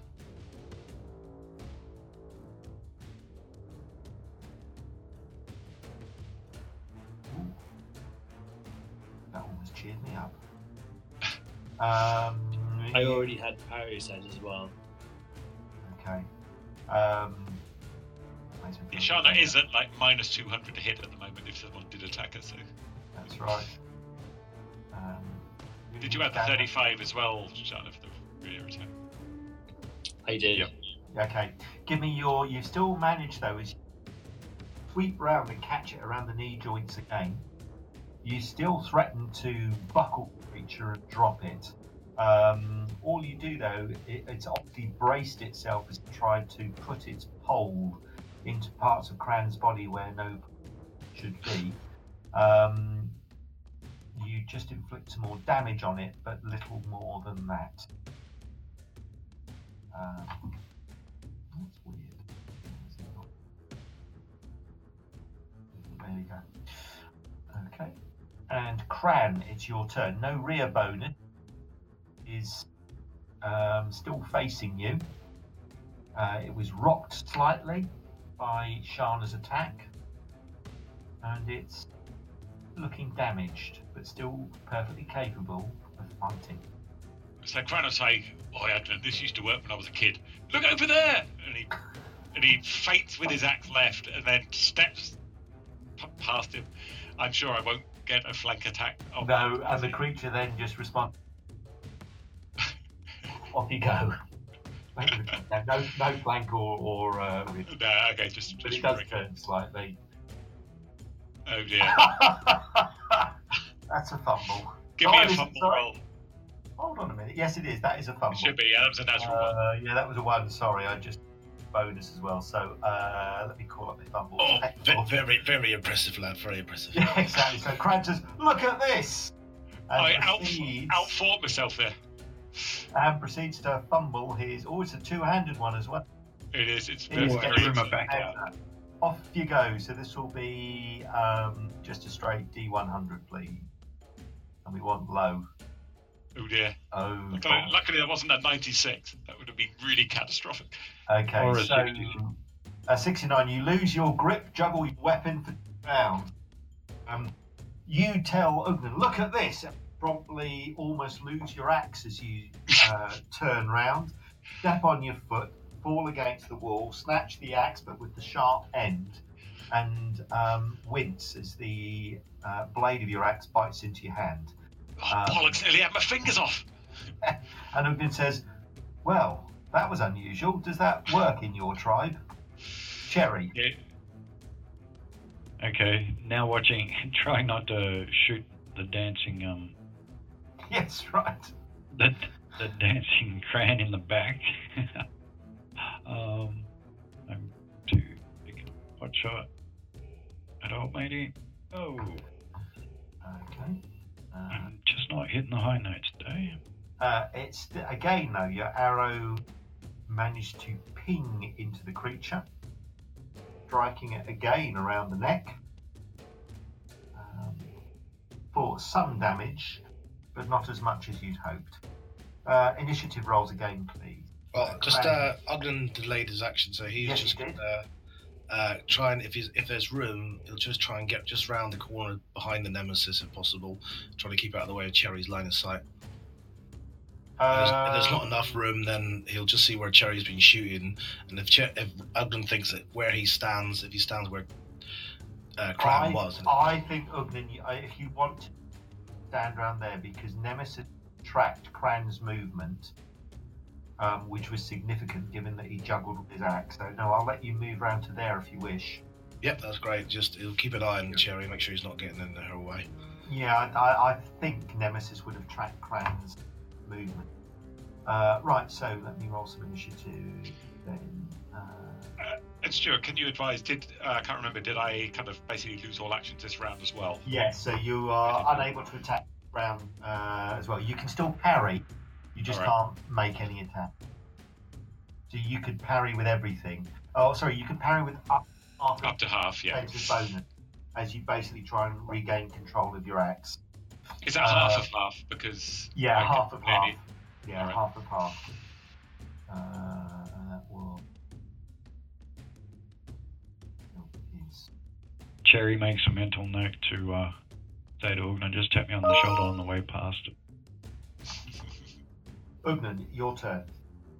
Okay, he'll try and hit this thing from behind and then take a step back again afterwards. Yep, you've got a rear attack on it.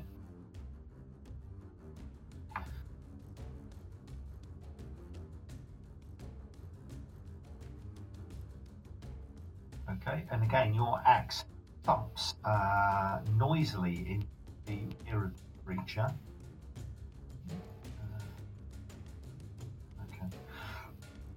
But does little more than that, though the creature as your axe hammers into the back of Nemesis, you can see that cracks are now beginning to widen body. It looks like it's going to fly apart with a few more taps. Sharma, Shana, sorry, your turn. You've got, um, I'll give you a flank attack on the creature. Okay, is that 15? Yep.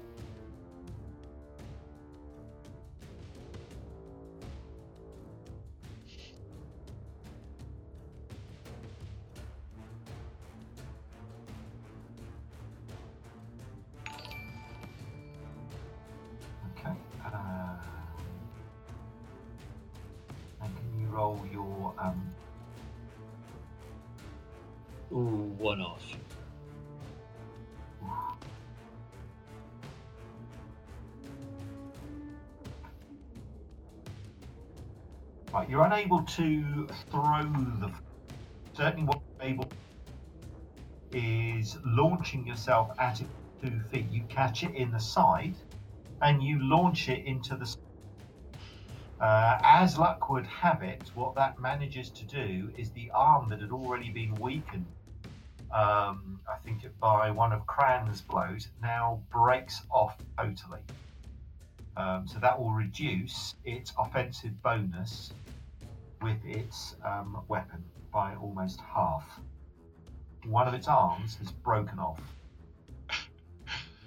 I've got to club it to death with its own severed arm. I've always wanted to do. You you could do. You could do. uh, so Nemesis now. Um, I think it's still going to attack Cran.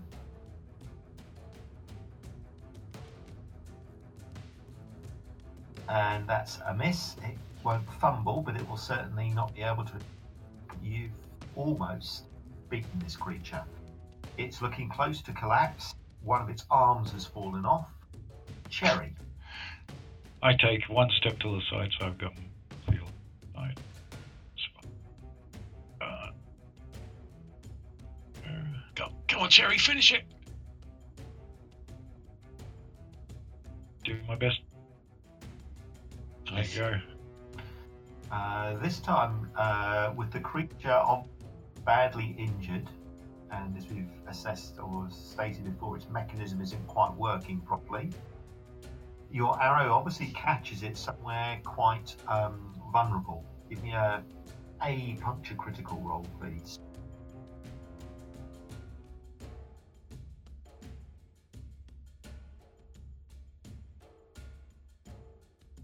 The creature is half turned. Fine. Uh, your arrow obviously lodges and reduces its speed significantly. Oh, nice. Uh, Cran, it's your turn. Uh, I sorry, your juggling weapon. ha, got it back in my hands again by the end of it. Okay. Uh, it's new. Well, right, initiative rolls.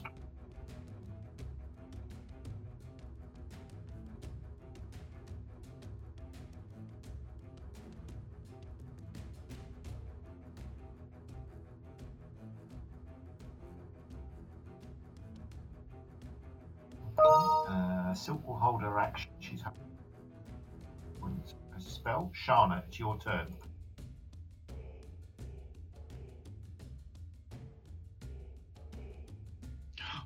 Shana nearly fumbles. What's going wrong in the world? And Shani, uh, roll me a C crit. I nearly fumble and get a C critical. I know that is impressive work. That's the ranks, man. The ranks are OP. They're awesome. Tripped over and head butted it and still got a critical. Yeah. Uh, okay. So, uh, obviously, the creature being one armed is not really able to itself. As Shana uh, steps under a flailing spear that it's wielding with one hand. Uh, again, you catch it across a vulnerable knee joint. Um, it wobbles but stays on its feet, but is now quite hampered. Um, it turns to attack you this time, Shana given that you're being one of its regular tormentors, Bring it. and it misses. Ugnan, you can keep hammering away with your axe. Is it flank or rear? Or It's rear. I'm going to give you rear on that. Come on, Ugnan. Oh, bugger. Um, every little helps, Ugnan says under his breath. I presume it's not stunned either, unfortunately. No, no. Uh, okay, so that's a small amount of damage. And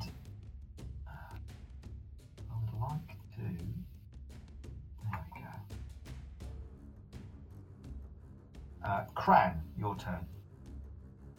Oh, finally got it in your bloody hands again. And I'll swing it hard at him.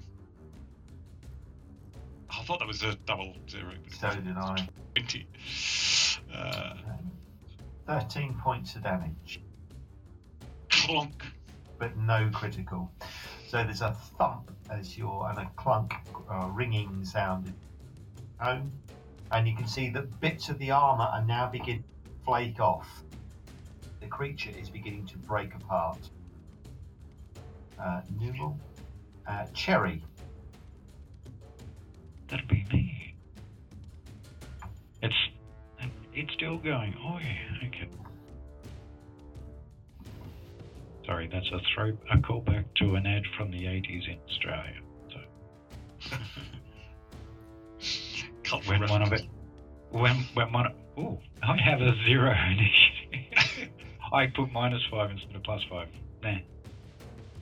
I'm still last anyway, I'd be ten. Uh, we want you to make an attack roll, not an. Oh sorry. I thought we were Go. There we go. Uh, okay. So your another well-placed arrow strikes the creature, probably in one of the stumps. Uh, give me a an A roll, please. Although the creature can't be stunned, well-placed arrows are interfering with the mechanism. Um, this obviously damages the leg as your arrow lodges joint, um, which slows it considerably. Uh, let me just get rid of those stuns.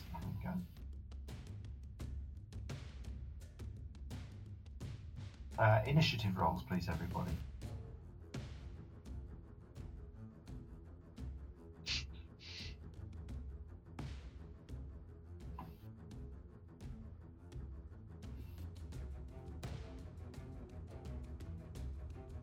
My mouse is being very sorry.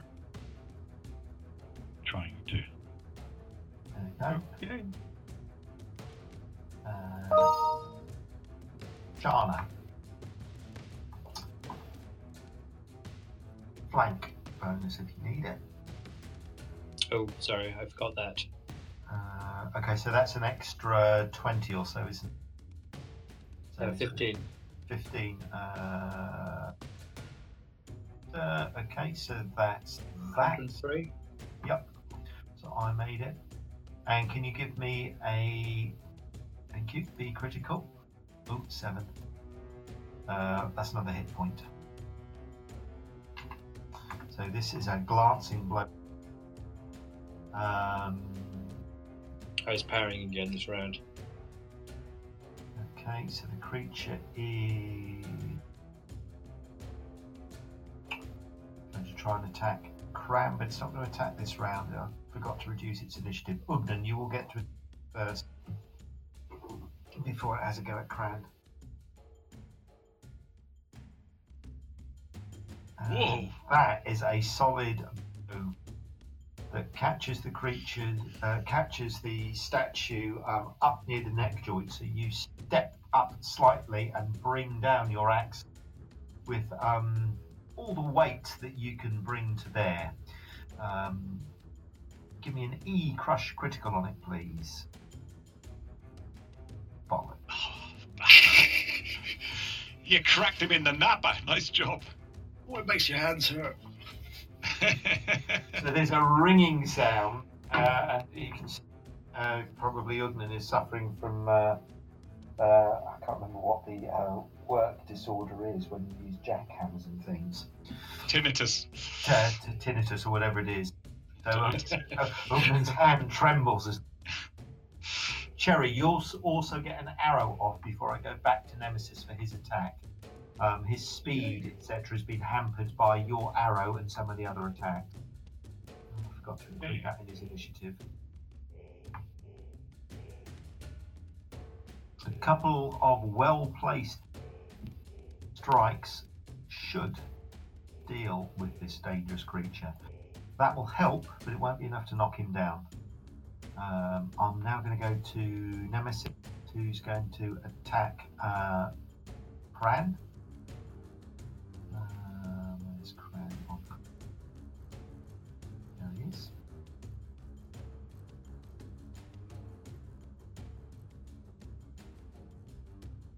Ah, and that's a miss, Cran. Whew. Numal, Cran, your turn. A well placed blow will finish the creature off. One of his arms lies on the Don't tempt me. all over the place. Um, one of his uh, both knee joints look as if they're ready to fall apart as well. Jana has relentlessly hammered away at feet and hands. Oi, ugly, your mechanism's showing.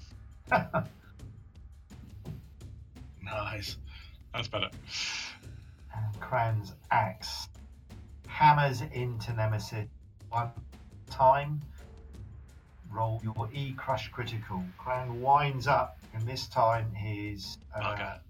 axe flies into the creature's chest in a mighty two handed swing that almost or would disembowel a living creature.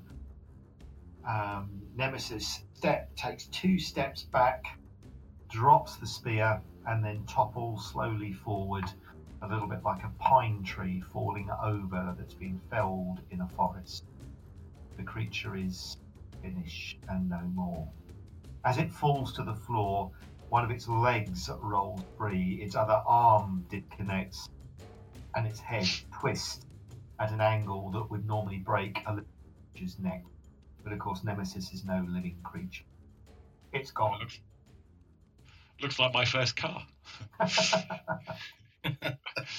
you mean after you'd finished parking it? Yeah, my first parking incident. That's right. Okay. Um, as with the ringing noise is finished from the battle, um, you pause for a minute, and miraculously the uh, temple tunnels remain quiet and still. Where next? I don't fancy f- meet some more of those. I can see why people use shields now. That's bloody lethal.